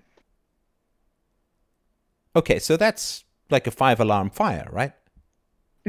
Mm-hmm. For a parent. Yeah. So what did they do? Did they say, "Holy shit.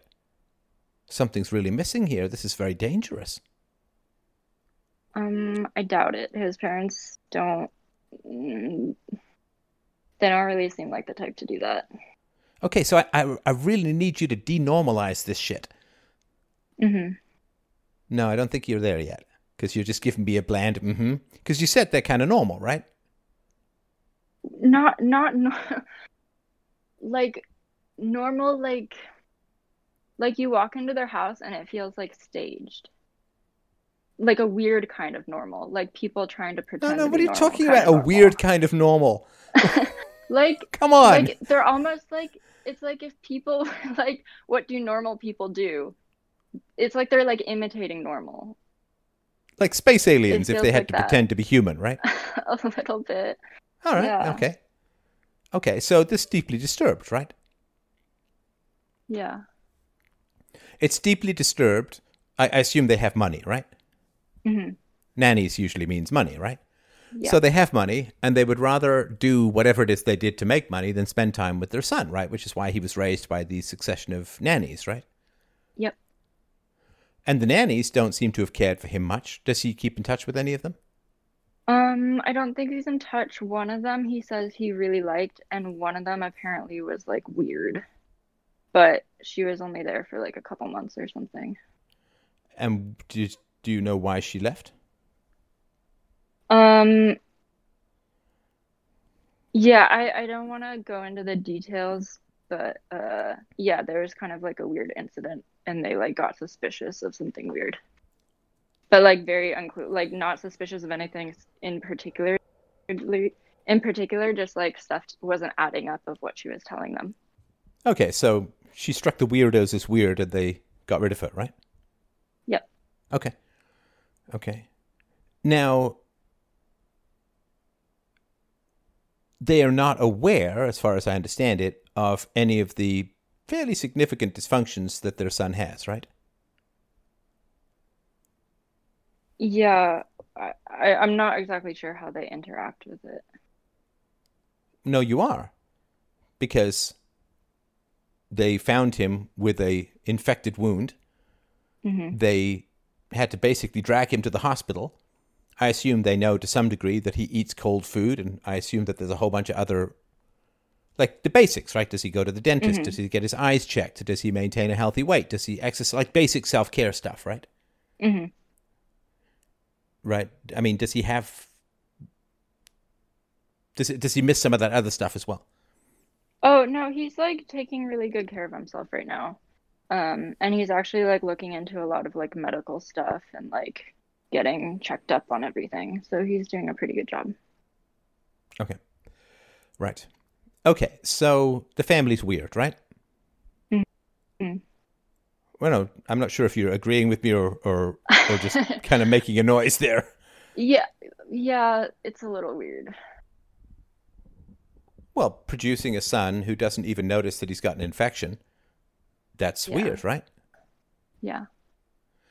Okay so he's coming from a lot of isolation. He's also coming from being raised by non biological caregivers, right? Non biologically mm-hmm. related caregivers, which puts him at a mm-hmm. particular vulnerability, right?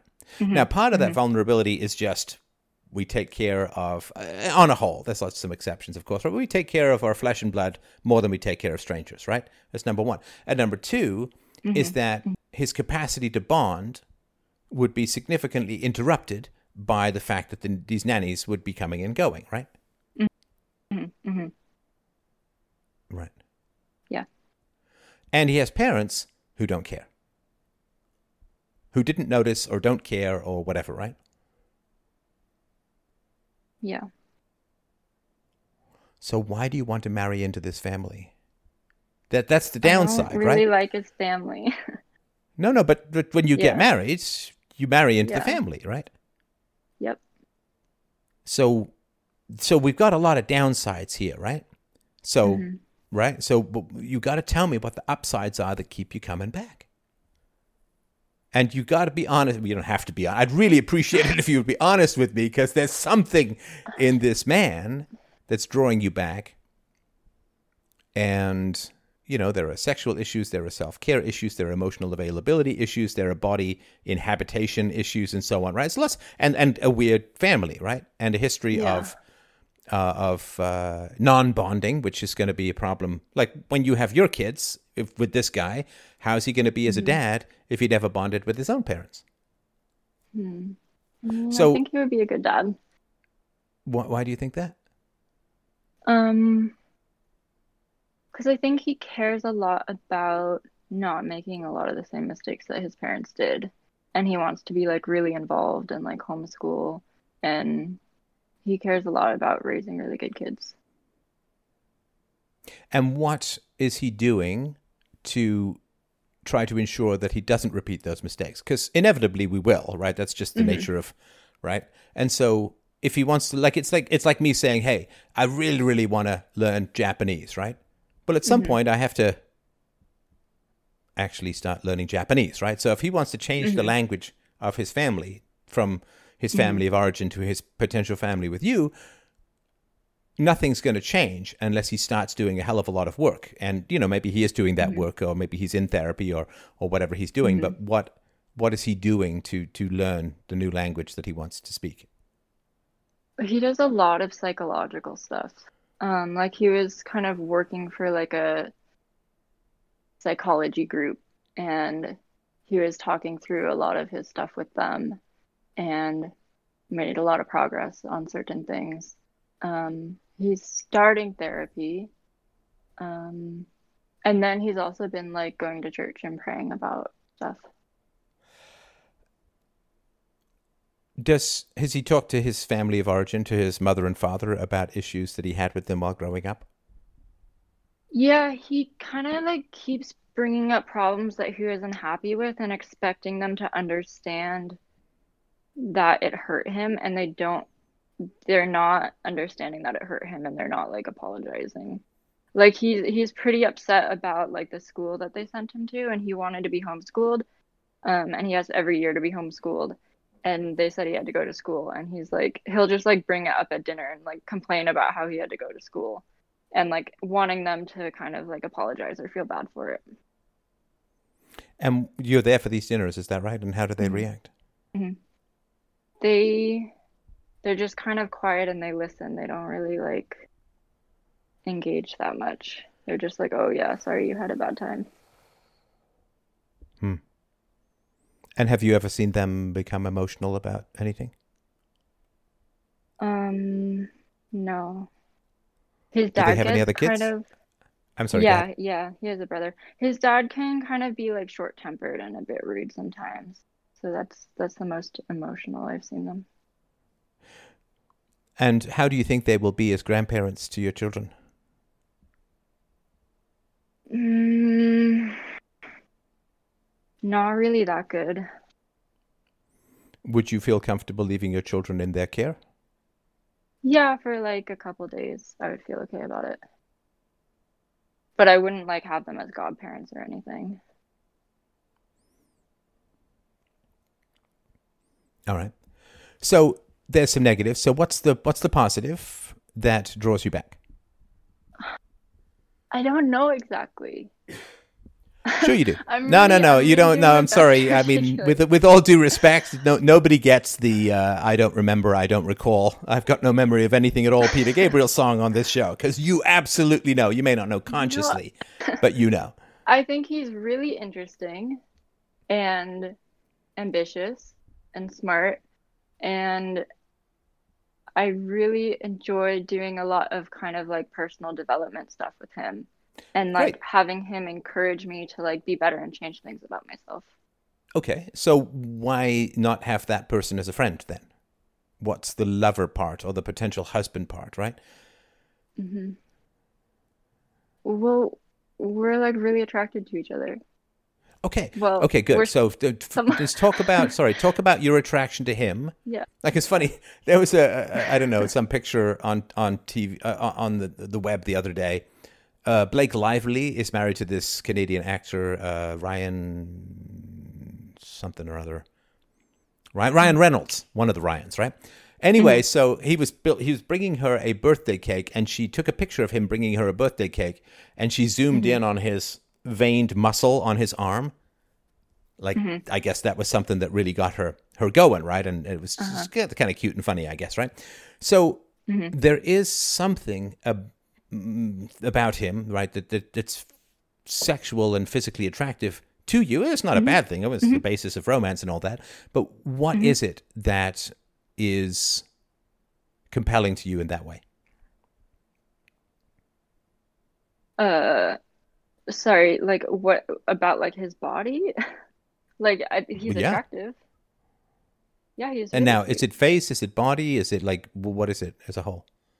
Yeah, his face and his body too. Mostly his face. Is he sort of like a classically handsome, strong jaw, high cheekbone kind of guy, or? Yeah, a lot of people think he's attractive. Okay, so you guys, and I assume you're attractive yourself as well. Is that right? Yeah. And how would you rate yourself and him on that sort of one to ten scale? I don't know. I mean, we're both 90th percentile at least. Okay, okay. Is he the most attractive man you've dated? No. And if for some reason or another, and it will happen, of course, that he were to lose his looks or his looks were to diminish or he were to gain weight or, or something like that, mm-hmm. would the attraction sustain itself as a whole? Yeah, I think so. Mm, that seemed pretty quick. That I don't know. Little... I can't imagine like if something happened to him and like his face got melted off or something. I can't imagine like not like loving him. No, anymore. I didn't go that far. I, I, didn't like he's not he's not roaming around the Lon- London or something and subject to immigrant acid attacks. I'm just like yeah. he's going to age, right? He's going to lose some yeah. hair. He's going to you know his face is going to sag. You know, it's just going to happen, right? Especially in the dad bod is a real real phenomenon. The struggle is real. And yeah. he's just, you know, like yourself and he going to become less attractive over time, right? Yeah, that's fine. And so that's fine? Yeah. I don't believe you. Again, I'm not saying think, you're wrong. Like, I am just being lot, honest, right? What, what I've experienced in terms of like attraction to guys is like my physical attraction to them can like is like very strongly influenced by like what I perceive as like their virtues. So like if I think a guy is like a good person and then he does something that I think is mean, I'll like all of a sudden not think he's cute anymore. Right. And right, the okay. opposite has also happened. And give me his top five virtues. Um he is a really deep thinker in terms of like what is happening in the world and like how we can position ourselves in the world to make it better. And oh, this part also, of his activism, yeah. right? Uh, well, no, actually, um, uh, the activism stuff was kind of actually more lefty, and he's like changed a lot since then. Oh, so he's not part of the same group anymore, is that right? And he, he doesn't believe in activism anymore. No, he's not. He he doesn't think activism is like a good way to change the world. Okay, okay. And his career prospects? What's he studying or what's he going to be? Um, he's trying to figure that out right now. He was working on a project for about a year that kind of is falling through. Um, so I'm sorry, could you say that again? Yeah, he was working on a project for about a year um, that kind of looks like it's not going to work out anymore. Um, so now he, he's trying to figure out what his next move is. Right.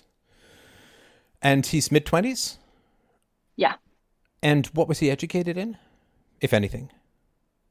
Math. Math, okay. He's really, really good at math. Right.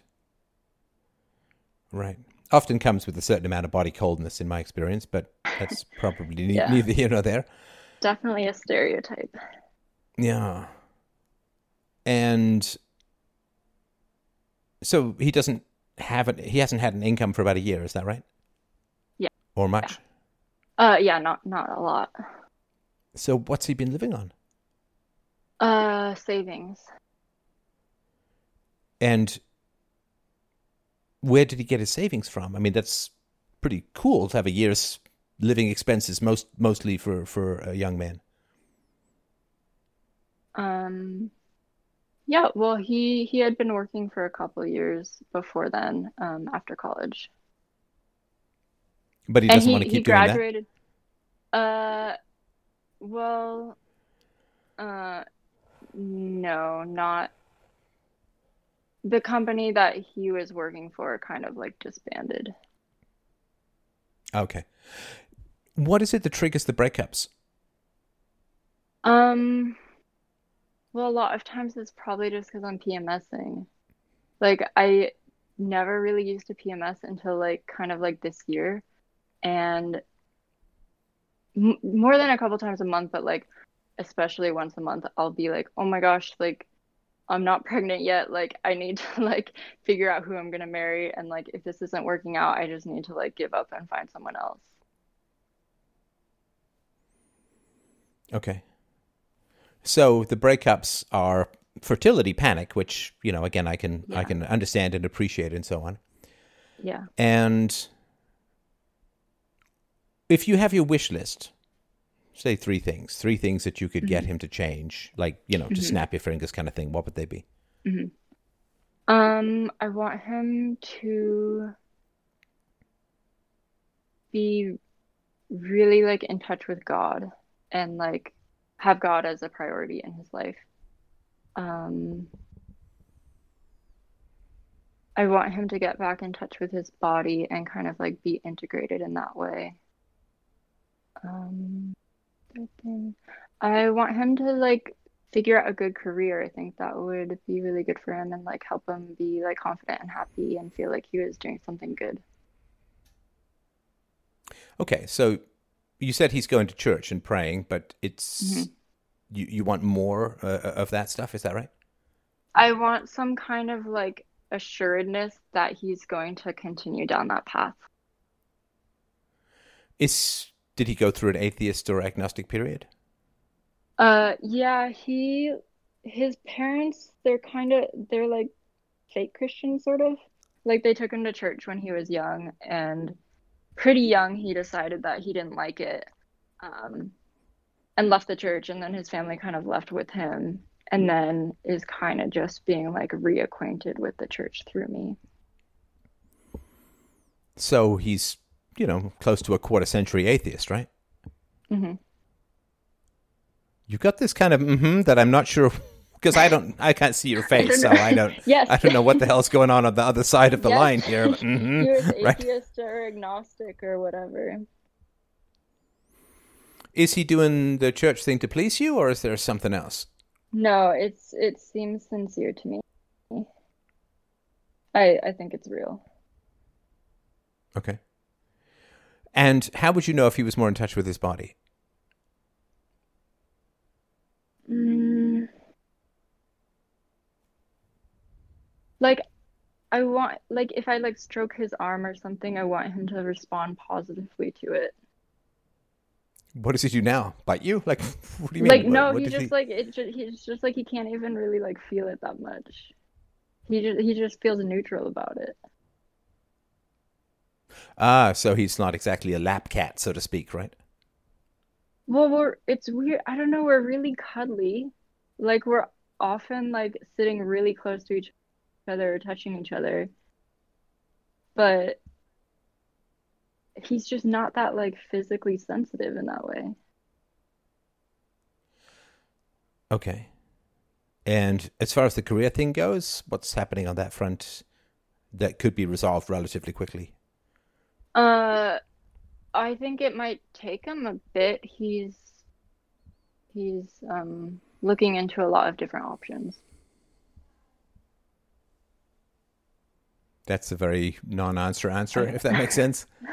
I, I, I don't I don't think it's gonna be like super quick. You know, it's like okay, he's like looking at like five different career options and kind of investigating all of them, and that kind of takes some time. Does he have a time frame for when he's going to make a decision?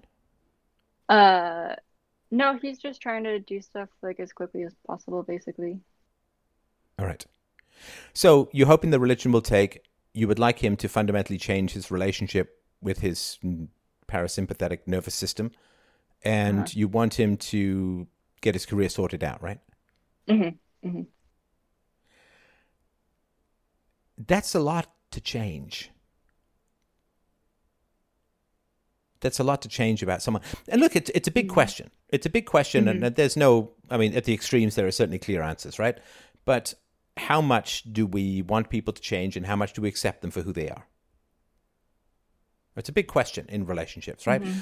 Nobody ever comes perfectly pre- prefabricated for us.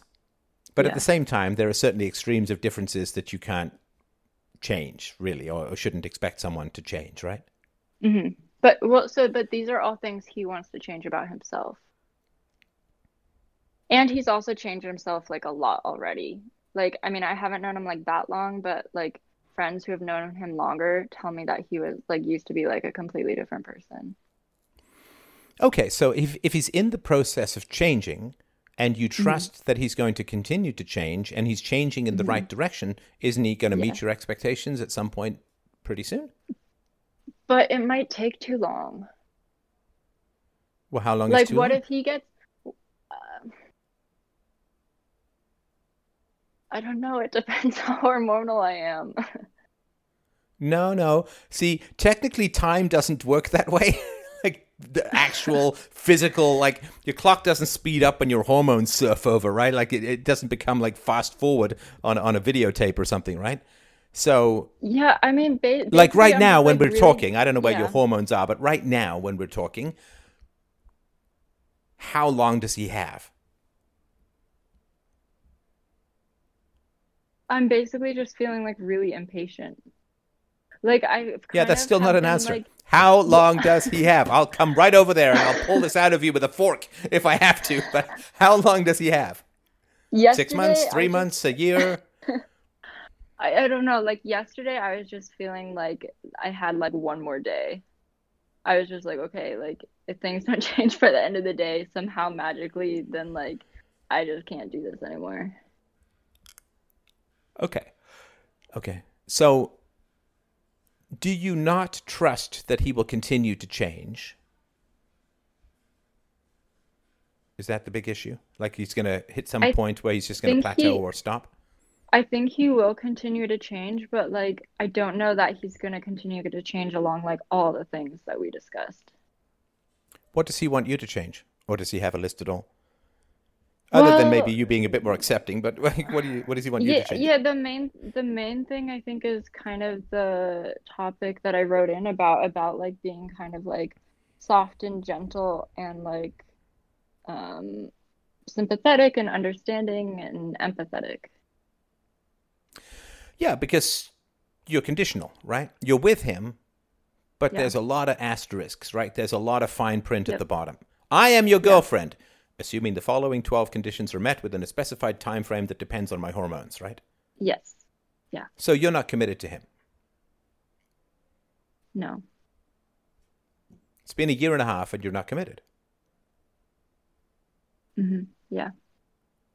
I mean, by the time my wife and I, you know, it's it's different for everyone, but just as a benchmark to some degree, by the time my wife and I had known each other for 18 months, we'd been married for 9 months. Mm-hmm. Yeah. Because if so you're I still guess, kind of like mm-hmm. make up, break up stuff after 18 months, yeah. he's clearly not changing fast enough for you to commit, right? Yeah. So you feel you can do better. And I've well, never seen a re- I've never seen a relationship yeah. work where one or both partners feels they can do better.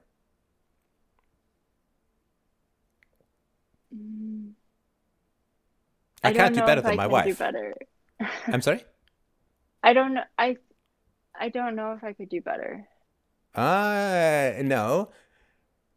There's doubt, right? So within yeah. a month or two of meeting my wife, I'm like, okay, I can't do better than this, right? Mm-hmm. like, there's no way I can't do better than this. Mm-hmm. And she felt the same way, and and you know, twenty years later, here we are, right? Mm-hmm. Never a doubt, never a temptation, never a wandering, never a straying, never a threat, never. You know, we don't yell at each other, we don't call each other names, we've never raised our voices. Like we just we work things out. Once or twice a year, we'll have a little conflict or whatever, but it's just exercise. But um, mm-hmm. so you feel that you could get somebody more compatible with you.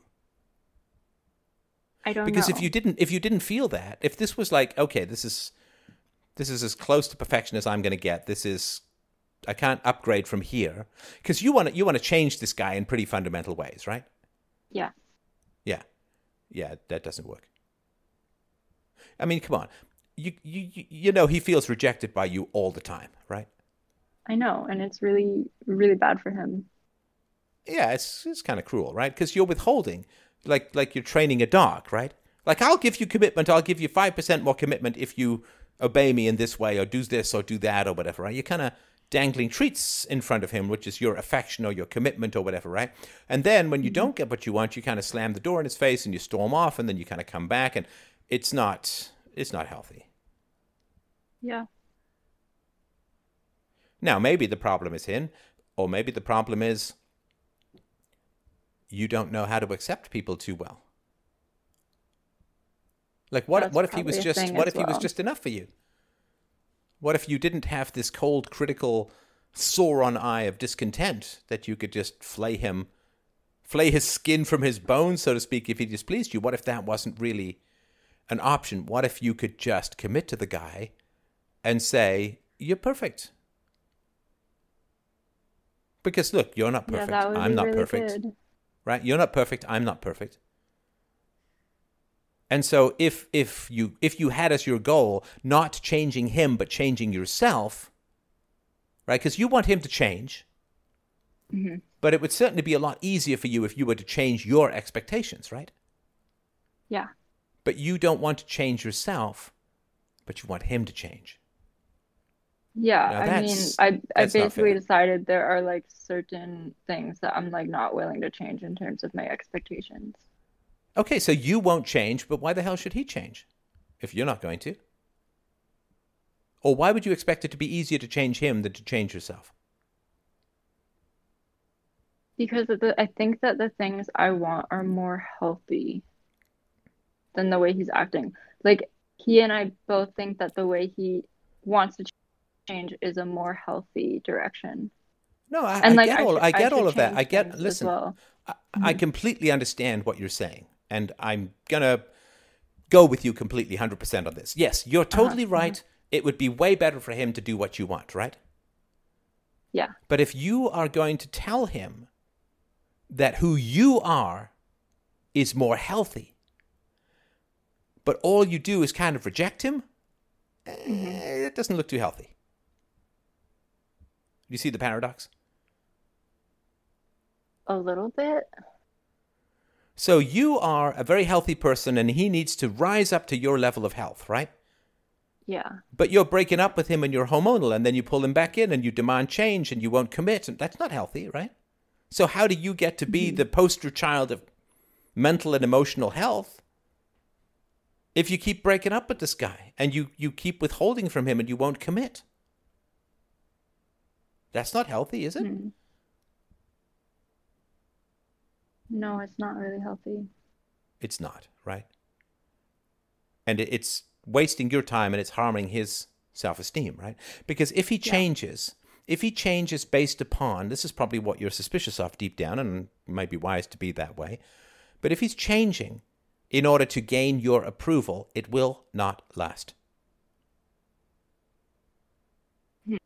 And you can't hold yourself forward or up in a relationship as the superior one and have it last. Mhm. You know, people want to be equal. Yeah. They want to be equal. They want to be accepted. You want to be accepted for who you are. He wants to be accepted for who he is. Does that mean nobody ever changes? Yeah, you know, people will change. People will change a little bit over time, but not a huge amount. Mhm. You know, you, you, it's the old joke I have in in um, my book, Real Time Relationships, that women in particular, though not only women, but women as a whole, will often say, "Man, I need I need to I need a mode of transportation," and they go out and they shop for different cars and they test drive a whole bunch of different cars. They look up research for a whole bunch of different cars. They ask their friends for advice about a bunch of different cars. They finally pick a car after months of looking. They bring the car home and then they take out their chainsaw and say, Great, now I can make a boat. and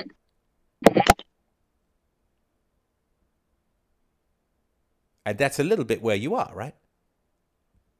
I want a guy yeah, who does like who's that. like this, this, and this. Well, this guy I'm attracted to, he's not this, this, and this, but I can kind of torture and bribe and withhold him into becoming what I want. Well, I'm trying to do it in more of like a supportive, encouraging way. No, the problem is that you feel superior to him. Yeah, I do. Of course you do. Because you're healthy and he needs to be fixed, right? Mm-hmm. And that's not healthy. No. That automatically makes you not more healthy than him. Okay. Because if you, listen, if you're a healer, then go become a therapist or become a life coach or have a professional relationship with men like him, right? Mm-hmm. But if you want to have a relationship where you're married, your parents, you have to be equal. If mm-hmm. you are bringing a sense of superiority to the relationship, I don't see how it can last. I mean, he'll conform for a while, but eventually he'll be just like, who the hell are you to lord it over me and be so perfect all the time? Like, what are you slumming it with me? If I'm so bad and you're so great, why the hell are you here? Yeah, if I'm so messed up and you're so healthy, if I'm so dysfunctional and you're so healthy, what are you doing here? That's that's basically what he's telling me. Right. And if you remember back early on, I said that there was a vanity component often to being in start stop relationships, make up, break up relationships. The vanity component is mm-hmm. when you're with him, you get to feel superior. And he dances to your every statement, your every carrot and stick. You get to feel like you're in control. You get to feel superior. I don't know, but I don't think I want that. I don't know like, what you're talking I'd, about. No, I come on. I would much rather be with someone who I thought was better than me. Oh no, no. What do you mean better? Why do they have to be better than you? wait, wait, wait. You got only one or the other. You're either superior or inferior. You can't possibly have equality. I equality is okay too. I guess. Well, I'm I'm also kind of coming from like the Christian perspective of like the guy should be like the leader. Okay, but that's and that's I I've no beef with that, and there are certain areas. I I mean, to me, the division of labor is important. There's some things that the man should be more expertise, uh, have more expertise and, and authority, and there's some things that the woman should have more expertise and authority. It just works well. We're like jigsaw mm-hmm. puzzles, like we fit together well uh, as mm-hmm. males mm-hmm. and and females. So yeah, so you want him to be a leader in, in some areas, but you also look down at him as, you know, a little broken, a little dysfunctional, a little not up to scratch, right? Yeah. Yeah. So you want him to meet your expectations. You want him to rise to your level, to rise to your standard. Mm-hmm. You want him to please you. Mm-hmm. And I mm-hmm. guarantee you this, my friend the reason he's with you is because he is so bloody used to trying to please his parents and failing that trying to please you hmm. and failing is a sick repetition for him. Hmm. I want to be homeschooled, he says. No, you're going away to school. I want more time with my parents. No, you get a nanny. I want to be loved. I want to be accepted. I want to be. I want to have your commitment as parents. No, we won't do it. Mm-hmm. We withhold, we punish. You're not good enough to keep our attention. You're not good enough for us to spend time with you. You're not interesting enough for us to commit to. Oh, child of ours, right? And next thing you know, he's got a girlfriend who's kind of doing the same thing. And he's just going to spend the rest Sounds of his life bad. chasing after this train that he can never catch up to.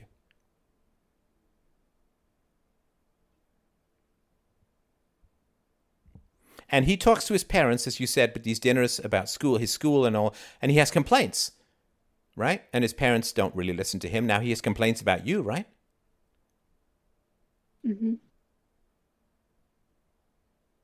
Yeah. The complaint that I sort of voiced, right? Like, why are you slumming it with me if you're so superior, right? Yeah. And does that change your mind? Does that really alter your perspective? Or does it just like, well, you know, fix yourself and we'll be fine? Putting the onus upon him 100% for the problems in the relationship. The problems in the relationship come because you're not in touch with your body, because you don't have your career sorted out and other things. And if you just fix those, we'll be fine. It's all your fault. Now, what kind of man would put up with that? That's sort of my question. Like I'm sort of flipping over to his side and say, okay, well, okay, mm-hmm. you're very pretty, right? So obviously that's a plus, and he's very handsome, so that's a plus. You look good together, and people probably envy you. And I get that that's tempting, and I, you know, it's no no basis for a relationship, right? As you know, as a Christian, you got to build your your house on rock, not on sand, right? And vanity and looking good is not enough to sustain a relationship, not by a long shot. It's a, a great way to waste half a decade, but it's a very bad foundation for a family as a whole. But I sit there and say, okay, well, what kind of man would want a cold eyed, critical girlfriend that he constantly feels he's failing? Well, a guy with cold eyed, critical parents that he constantly felt he was failing. You're, hmm. you're mining his wound right? You're, you're exploiting, and I'm not, not in a mean way. I mean, you didn't know, right? But you're exploiting yeah. his isolation and his loneliness and his feeling of rejection that his parents inflicted upon him. And you're exploiting that to feel better about yourself, to feel like you're stronger, you're better, you're healthier. But that's kind of vampiric. It's a little parasitical, right? That you're feeding off his insecurities to make yourself feel stronger and better. I don't. The second part isn't really resonating me. Like I, I don't feel like I. It makes me feel better by like seeing him not succeed. But you're there, because people say, "Well, this is not what I want." It's like, wait, man, if I buy a ticket and I go to Paris and then I get to Paris and say, "Well, this isn't where I want to be," what are you going to tell me? Mm-hmm. You bought the ticket to Paris, didn't you? You got on the plane. You, right? You've been in this relationship for a year and a half, and you're getting, you know, what are called secondary gains, right? So you get to be critical, you get to be superior, and you get to have power over him because he's constantly trying to dance to meet your standards. But I don't like that. Like it's not fun. No, you me. do like it. No, no, absolutely like it. Otherwise, you wouldn't be doing it. I'm not saying that. It doesn't feel like I like it. No, no, I get that. But you, sorry, I shouldn't say you like it. That's that's imprecise. You prefer it to the alternative.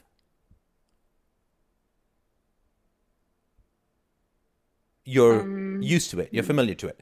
You're familiar with it, right? Yeah. Okay, well, let's look at let's look at your parental. Sorry to interrupt. Let's look at your parental dynamics. Do you have a parent? I mean, look at look. You, you said this to yourself, right? And I don't mean it's like aha, I caught you, right? But you said this yourself about your mom. That your mom, your dad was just not good enough for her, for years. Mm-hmm. Right? And you say they got a fairly good marriage out of that, except that you are now in this limbo, right? Mm-hmm. See, I can use that word because you're Christian. You won't say, What? I don't dance that way. Right? So, and your parents should be able to identify the problem with your relationship and help you with it, right? But they can't because that dynamic, I bet. Listen, you can't be pursuing someone for four years and end up with equality. So my guess is that your mother's disapproval still rings pretty hard in the household as a whole. She doesn't seem, I don't know, she's not disapproving. Good. Well, I, I will abandon that thesis because, you know, I'm an empiricist, so if that's not what's happening, I will certainly uh, no, accept that. No, I think she, she's really supportive. Why do your parents think that this relationship hasn't worked out yet? I don't know. I, I, I don't talk to them about details or anything. Why? Or why not? I mean, they care. Um, they want you to be happy, right? Yeah, I guess the thought of like opening up to them that much feels like really scary. Oh, it feels like emotionally vulnerable and I don't like it. Right. So, if I understand this correctly, my dear, he said annoyingly, if I understand this correctly, you want your boyfriend to be emotionally available and open. Uh-huh. But you can't even talk to your parents about what's going on in your life. Yeah. A little hypocritical? Mm-hmm. Yeah. You gave me just it wasn't quite mm-hmm, but it was very close to it. It was very close to it. A little a little, right? So you want him to be more emotionally available, you want him to be in touch with his body and connected with you and so on, but you won't even talk to your parents about your central agony in your life at the moment, right? Yeah. So, frankly, who are you to talk about emotional availability? Plus, you can't judge someone and love them at the same time. I mean, you can't judge them as as, as wanting, as, as deficient, as broken, as mm-hmm. lesser, as whatever. You, you can't. Right? Love is admiration, mm-hmm. right? And you can't judge someone mm-hmm. as deficient and love them at the same time. Yeah. And so I would say, physician, heal thyself. Because you're not in your body when you're judging someone you're hmm. cold eyed and critical. You're you're sitting like a a gargoyle on top of a building, you know, like the, the Catwoman style or something. You're sitting like a gargoyle on a building, cold eyed and criticizing someone or critical of them. That's not being in your body and emotionally available and open and any of that, right? Hmm. That's a that's a sound I can't possibly parse. Just so you know, I don't know what you, you might as well just I'm, be. I'm thinking through. You might as well just be riding on the surface of a lake. I don't know what's going on with that. I'm I'm pondering. Um. You're not emotionally available to him when you're judging him as deficient, right? Yeah. Yeah. So, and and that's a pretty important part. You got these big three big things, right? That he's yeah. deficient in. Mm-hmm. And so, you know, maybe you guys have more in common than you think, and maybe you have things to learn from him as well. Like I know you say he's teaching you and blah blah blah. I mean, I get you know we haven't really delved into that too much, but this goes back to the virtue that I was talking about, which you as a Christian should really appreciate. The virtue I was talking about with the first caller, the virtue of humility, right? Mm-hmm. Maybe yeah. you're not so perfect, and he's not so deficient. Maybe you guys have things to teach each other, mm-hmm. And maybe you should let go of the control of expecting change, which is a way of just staying distant from him. And come on, you know this from his childhood. He grew up with a series of nannies that came and went. The guy has basically experienced the deaths of probably half a dozen quote mothers, right? Because when yeah. when a when a caregiver vanishes from a little kid's life, it's dead. It's dead, right? It's death. It's like his his mom's all got machine gunned down just over the hill, so to speak, right? Yeah. And so he probably doesn't need somebody else rejecting him, somebody else not committing to him. It's probably yep. not good for him in that way, right? So I would say, you know, find a way to commit or let him be free to someone who will, because I think this is too much of a repetition of his early life and and yours in some way what, that I don't yeah. know. Sorry, go ahead. I yeah, I mean that's basically what I'm trying to do is like choose one way or the other and I basically like can't stick to one thing for more than like a couple days. What's best for him? Because if you're just focusing on your own needs, you won't ever find any security or, or ballast, so to speak, right? What is best for him? Hmm. Clearly, it's not a continuation of what's going on right now, right? Yep. So, what is is it best for you to fully commit to him and to put aside your criticisms and to accept him for who he is and recognize that you are flawed as he is flawed, as I'm flawed? Is it best for him that you do that? Or is it best for him, if you can't do that or won't do that, that he is free to find somebody who can accept him for who he is? It would be best for him if I could do that, but I don't know if I can.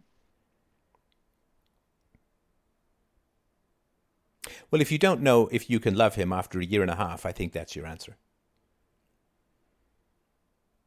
It's not like you need more information, right? Yeah, but I just like I can't accept either answer for myself. I'm not sure what you mean by can't accept. Like like I can't accept like if it's like we shouldn't be together, I just can't I can't seem to accept that. And if it's like, oh, we should just be together and like commit to each other, I can't do that either. Okay, so let's work with the first one. If you think about not being with him, what can't you accept?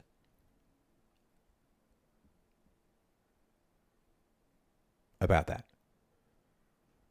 Like you screwed up, like you could have done it, but you were too selfish or immature or lazy or vain, or like you, you, you could have been with him, but you have to give up the control. You refuse to give up the control, the dominance, the superiority. You refuse to give that up and so you walked away from something which could have been great because of, you know, immaturity or bad reasons. Is, is something like that or something else? I don't, it, it feels like,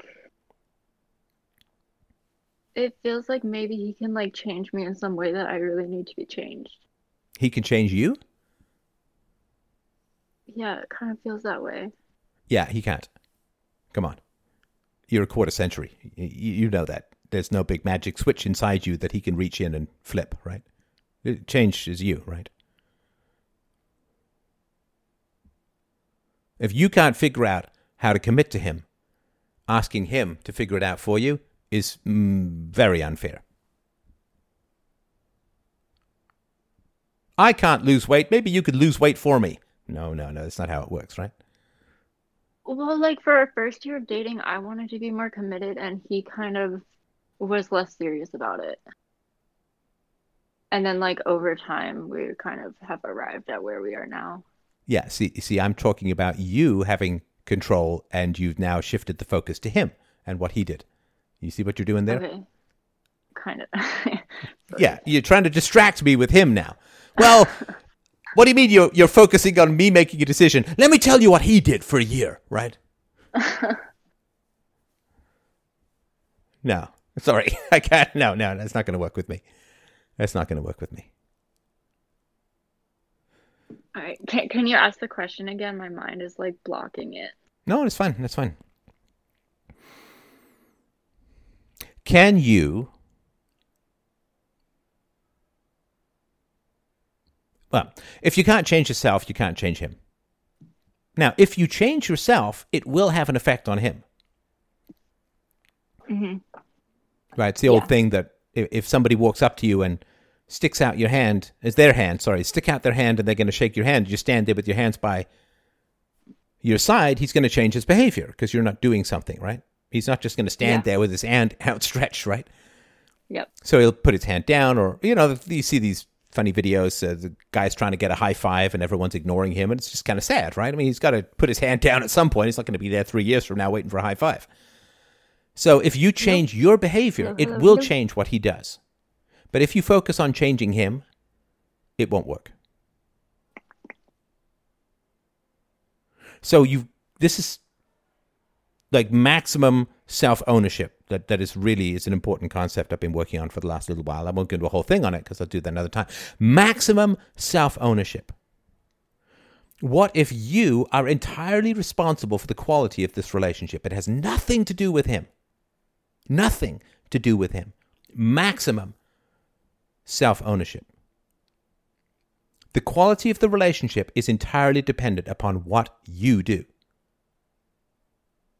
Now, I get that that's not entirely true, but just to take that as a counterweight to this kind of drifting along like a leaf on the sea of hormones that's been going on over the last little while, right? What if you say, okay, I am, if I want this relationship to work, it's 100% up to me. Because, and, and I got to apologize for trying to change him and for, for saying for a year and a half, you're not good enough for me. You're not good enough for me. You're not good enough for me. Because that's really destructive to someone. Really destructive, especially if he's got a childhood history, which is probably the only reason he'd be involved in that dynamic to begin with, right? You say, you know what? I am responsible for the quality of this relationship to yourself. You go to your partner, you go to your boyfriend, and you say,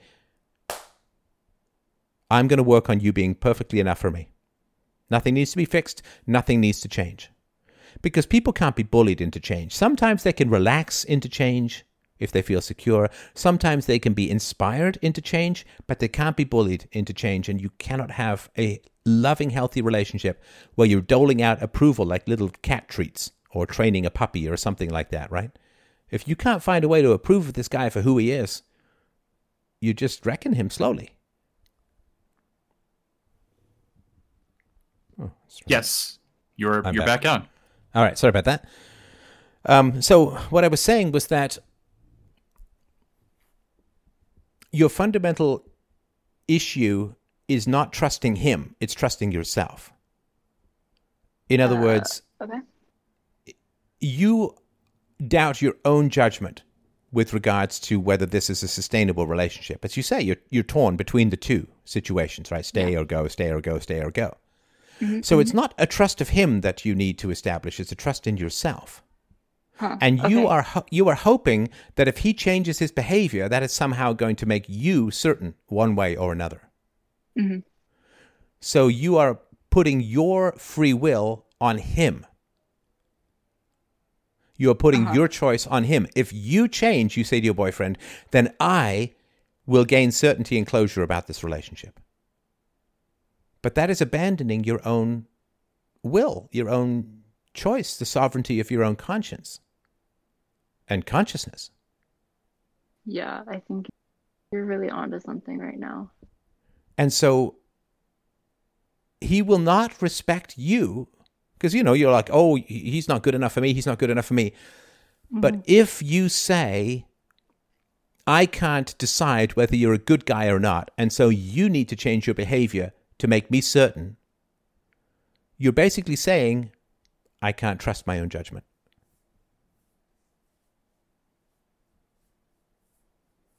Yep.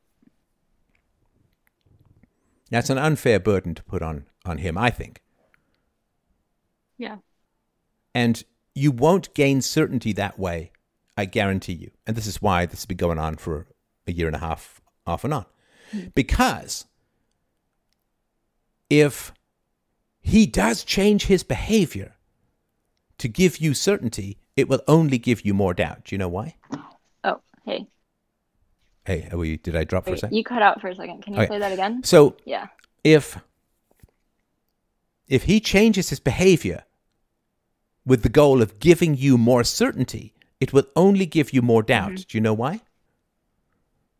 Why? Because why is he doing it? Will it last? Is it real? Is it genuine? Or is he just trying to please you? If you ask someone else to give you certainty, and mm-hmm. you withhold affection or give affection based upon whether they change their behavior to give you certainty, you will never get that certainty. Because you don't know and can't know if it's a genuine change or a change as a result of the pressure you're putting on them. Hmm.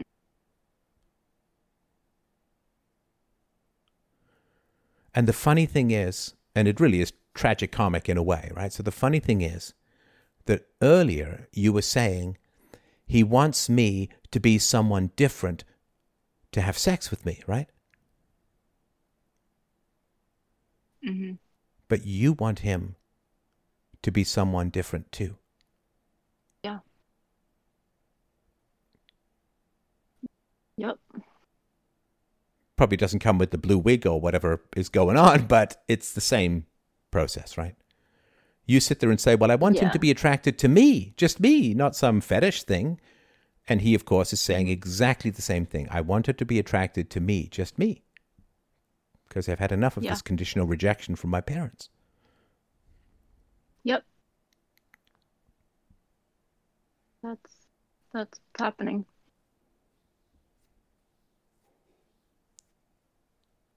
It is not his job to change for you. It is not your job to change for him. That will never bring certainty and peace and love. You can get someone to obey you by threatening to withhold affection, but all it does is build up resentment. I mean, you know that deep down, right? Hmm, yeah. You can get a child to comply with you by spanking that child. But it just builds up resentment and noncompliance, right? You'll get immediate compliance, but then it just undoes, right? And you'll get commitments to change, and there'll be little bits of change here and there, and then it just won't last. And that's where you're stuck, I think. So stop applying pressure. Stop. Stop punishing and rewarding to control another human being. That yeah. will not bring you what you want. So, I mean, if I were in your shoes, I don't know whether you should be with this guy or not. Obviously, I don't know, right? But I would certainly give it a chance because you do have a lot in common. I would certainly give it the chance to say, "Listen, I'm I'm sorry. I've been I've been withholding affection. I've been judging you. I've been judging you It's been found wanting. I, you know, and that's that's a that's a bad thing. That's a wrong thing to do. That is unchristian of me. Mm-hmm. Right? Love thy neighbor as thyself. Well, sadly, that that may be actually occurring, right? But I'm sorry.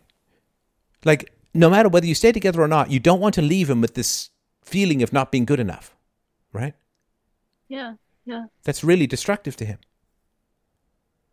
So if you try, uh, like, what if what if you are good enough? What if you don't need to change? What happens then? What happens if you accept him? You know, maybe he'll change because of that, or maybe that's the first time he's experienced that. Maybe he'll run screaming because he's not used to. It. I don't know, right? But it's it's a good thing to do. Just sit down with him and say, "Look, I'm sorry. I, I, I've I've been." withholding, I've been critical, I've been judging, and I've given you the impression, which is perfectly reasonable based upon my actions, that you're just not enough. You're not good enough. You're not mm-hmm. integrated enough. You're not on the Hoffman four planes of interdimensional perfection. Yeah. And that's not fair. It's not fair for me to get into a relationship and then say, You're not good enough. You're not good enough. You're not good enough. Yeah. It's destructive. Yeah. How do I make it better though? Like how how do I change that in myself? Well, you apologize and you don't do it. Now, as far as not doing it, like you'll still have the impulse to judge. And you can read my book, Real Time Relationships. It's free at freedomain.com forward slash books. And when you have the impulse to judge, you say, you know what? I really have an impulse to judge you right now that's not fair, but I, I'm just telling you I have that impulse. And then, you know, maybe he'll be curious and you could be curious about where that impulse to judge rather than connect comes from. Mm-hmm. Mm-hmm. Mm-hmm. But, you know, it's like, how do you stop smoking? You, you, you, you don't pick up a cigarette. you know, like, how do you stop judging? Well, you have to be honest about what's, what's occurring. And you guys could figure out a very powerful dynamic that's going on deep down here and maybe you can heal that dynamic and maybe you can't. But the most important thing is you figure out what that dynamic is. Because if you can heal it in your relationship, fantastic.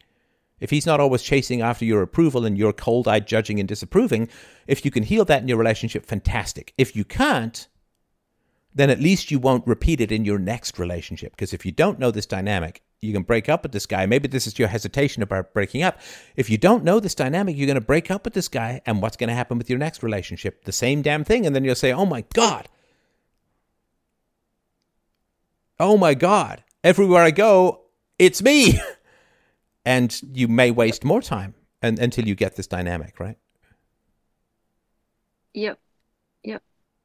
I mean, so you may be you may like, be hesitating to leave because there's a big lesson to be learned. But sorry, go ahead. Yes, yes, uh, yeah. I, think that's kind of happening. Like I feel like I can't leave because I'm not like fixed yet. Right, right, right. Yeah, so that and that would like be. Yeah, sorry, go ahead. Like help me with this problem better than other people can. No, no, no, no, no, no! Stop! Stop it! Stop it! Stop it! Don't make me come over there. it's not his job to fix you with your problem to fix I'm your not problem. saying it's his job, but I think he has. you just told me it was his help. job. You said you said hang on. You said you said he's the one who can help me with this problem. Uh, yeah, I think he's the person most capable of doing that. No, you are the. Oh my god, you are the person most capable of doing that. It's not his job to fix you. It's been a problem my whole life, and I haven't been able to, like on my own. So I think I need someone else to help me and I think he's like maybe no, no, no. I bet you your whole life you've been trying to get other people to fix it for you, and it doesn't work. It's like saying, you're both smokers and you say, "Well, I need to quit smoking, so you quit smoking."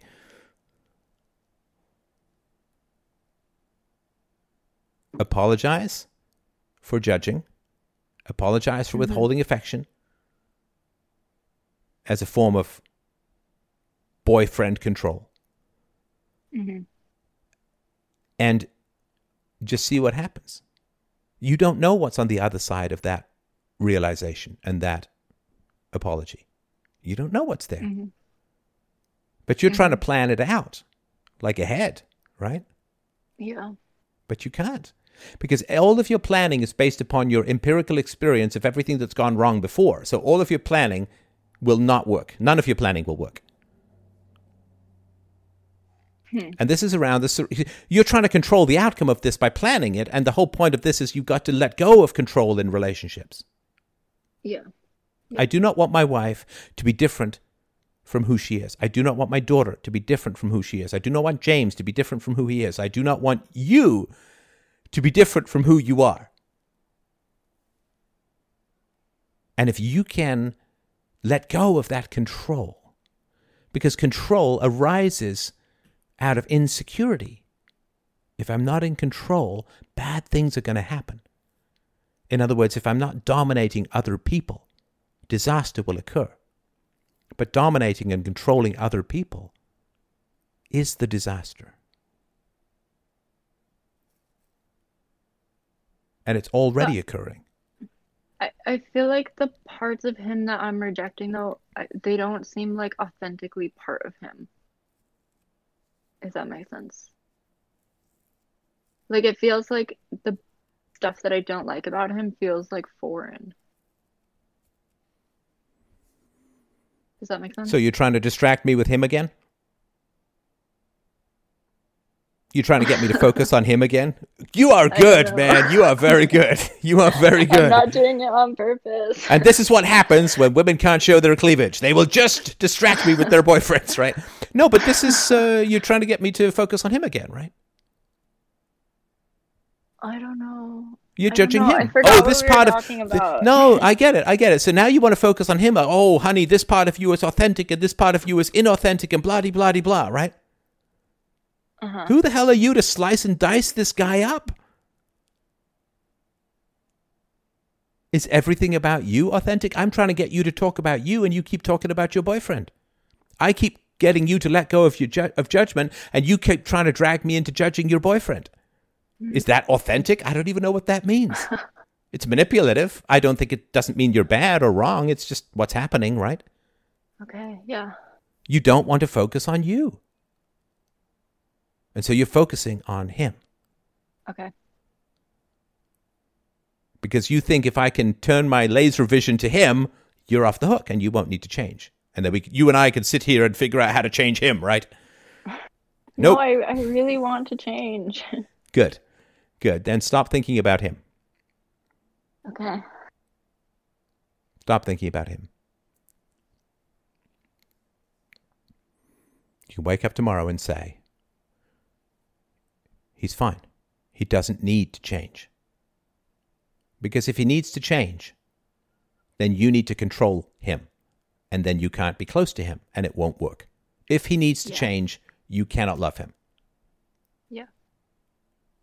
So say, what if I try on that there's nothing wrong with him? What if I try on that he's perfect the way he is? As God made him, I might add. Yeah. Now, Maybe that'll work, maybe that won't, but you need to experience what it's like to accept someone for who he is without saying, ah, yes, but his left index finger is less authentic than his right index finger.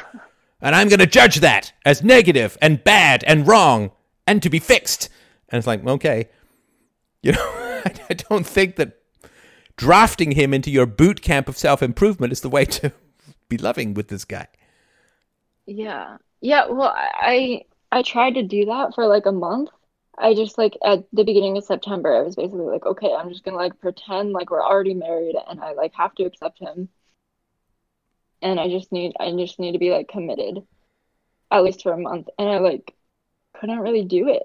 Like I had a horrible time for most of the But month. were you honest about it with him and saying this is what I'm trying to do and Uh, I didn't really articulate it as such. I was, I said, I'm gonna try to be nicer to you.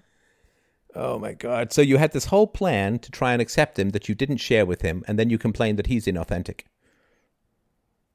Yeah. So you were manipulating him the entire month of September, but he's somehow inauthentic. Yeah. Yeah, no, that's no good. Just be honest with the guy. I mean, he's lost in some weird Mobius strip Hall of Mirrors maze of your what the hell's going on? Oh, she's changed. Oh, she's going to be nicer. What does that even mean? Mm-hmm. Just say, uh, you know, I got to accept you for who you are. And every day you're going to struggle with it. And every day you could say, man, this is crazy. I'm really struggling with this. It's nuts. It's not you, it's me. And uh, also sit down me? and talk like, with you. Sit down and talk me? with you. Sorry?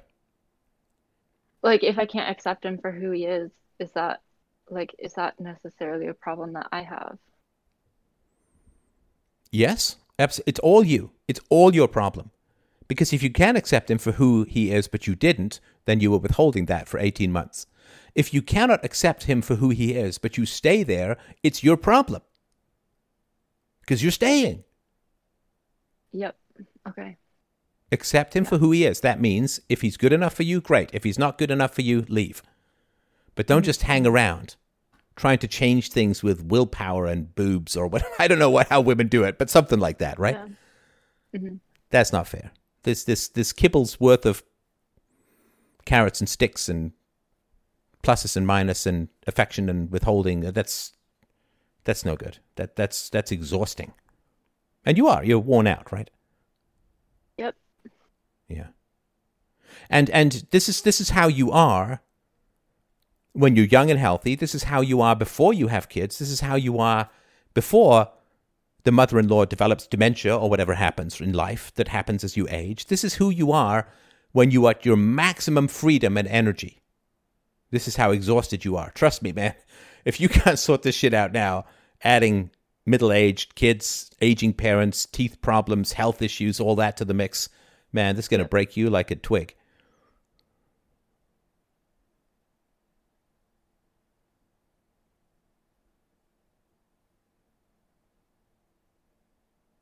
The issue is yours entirely. Yours entirely. It's the most powerful thing that you can do in the world. A hundred percent mm-hmm. responsibility. And say, oh yes, but what about him? You're there. Mm-hmm. So he yeah. is only there as a hundred percent result of your choice. So yep. none of it has to do with him. Yeah. But he's got this inauthentic part. It's like, yeah, well, but you're there. You're, the inauthentic part is only an issue 100% because you've chosen to be there. So it's still all you. Mm-hmm, mm-hmm. And that's maximum self ownership. It's a very powerful thing. Yeah.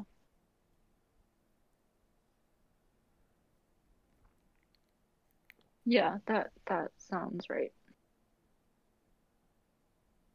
I there's definitely like a thing there of like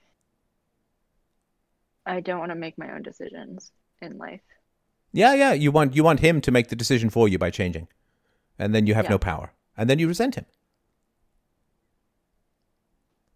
Yep. You got to pull that power back into you, back into you.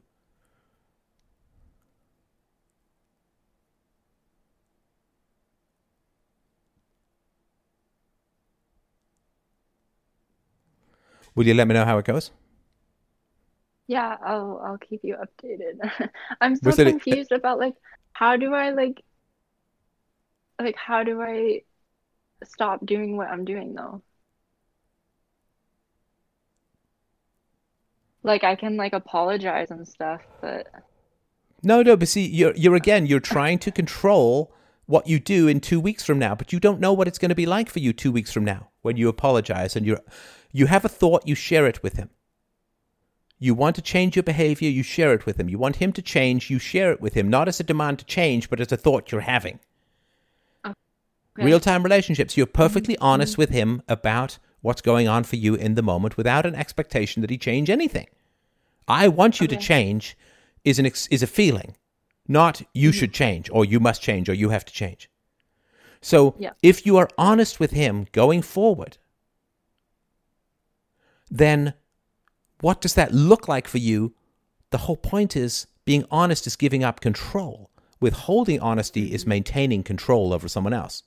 It's you know how the government in totalitarian states maintains control over the information, right? They dole out various pieces of information or withhold other pieces of information. It's control, right? Mm-hmm, mm-hmm, so if you're mm-hmm. honest, you're giving up totalitarian control of information in the relationship and you're an open book for the other person. Mm-hmm. So what does that look like? It's like saying, well, what does the Soviet Empire look like two years after the end of communism? Nobody knows. Yeah. That's the whole point. Yeah, I think yeah, I'm I'm starting to get it now more, I think. Thanks. Be honest. Honesty is the opposite of control because mm-hmm. controlling information is totalitarian. So if you're honest with people, you don't know what that looks like. That's the that's the beauty of it. That's the whole point. That's what keeps relationships alive. If you knew what mm-hmm. your relationship was going to look like in a month, it would be dead as a doornail. Mm-hmm. mm-hmm. But in the continual flow of honesty and growth and curiosity and exploration and and fun and like that's that's what keeps it honesty keeps things alive. Propaganda, yeah, so like, control like of information is dead. Sorry, go ahead it's like being honest about what's happening for me internally more. Yeah. Instead of saying like I don't like this about you, more like I am having like a negative reaction to this.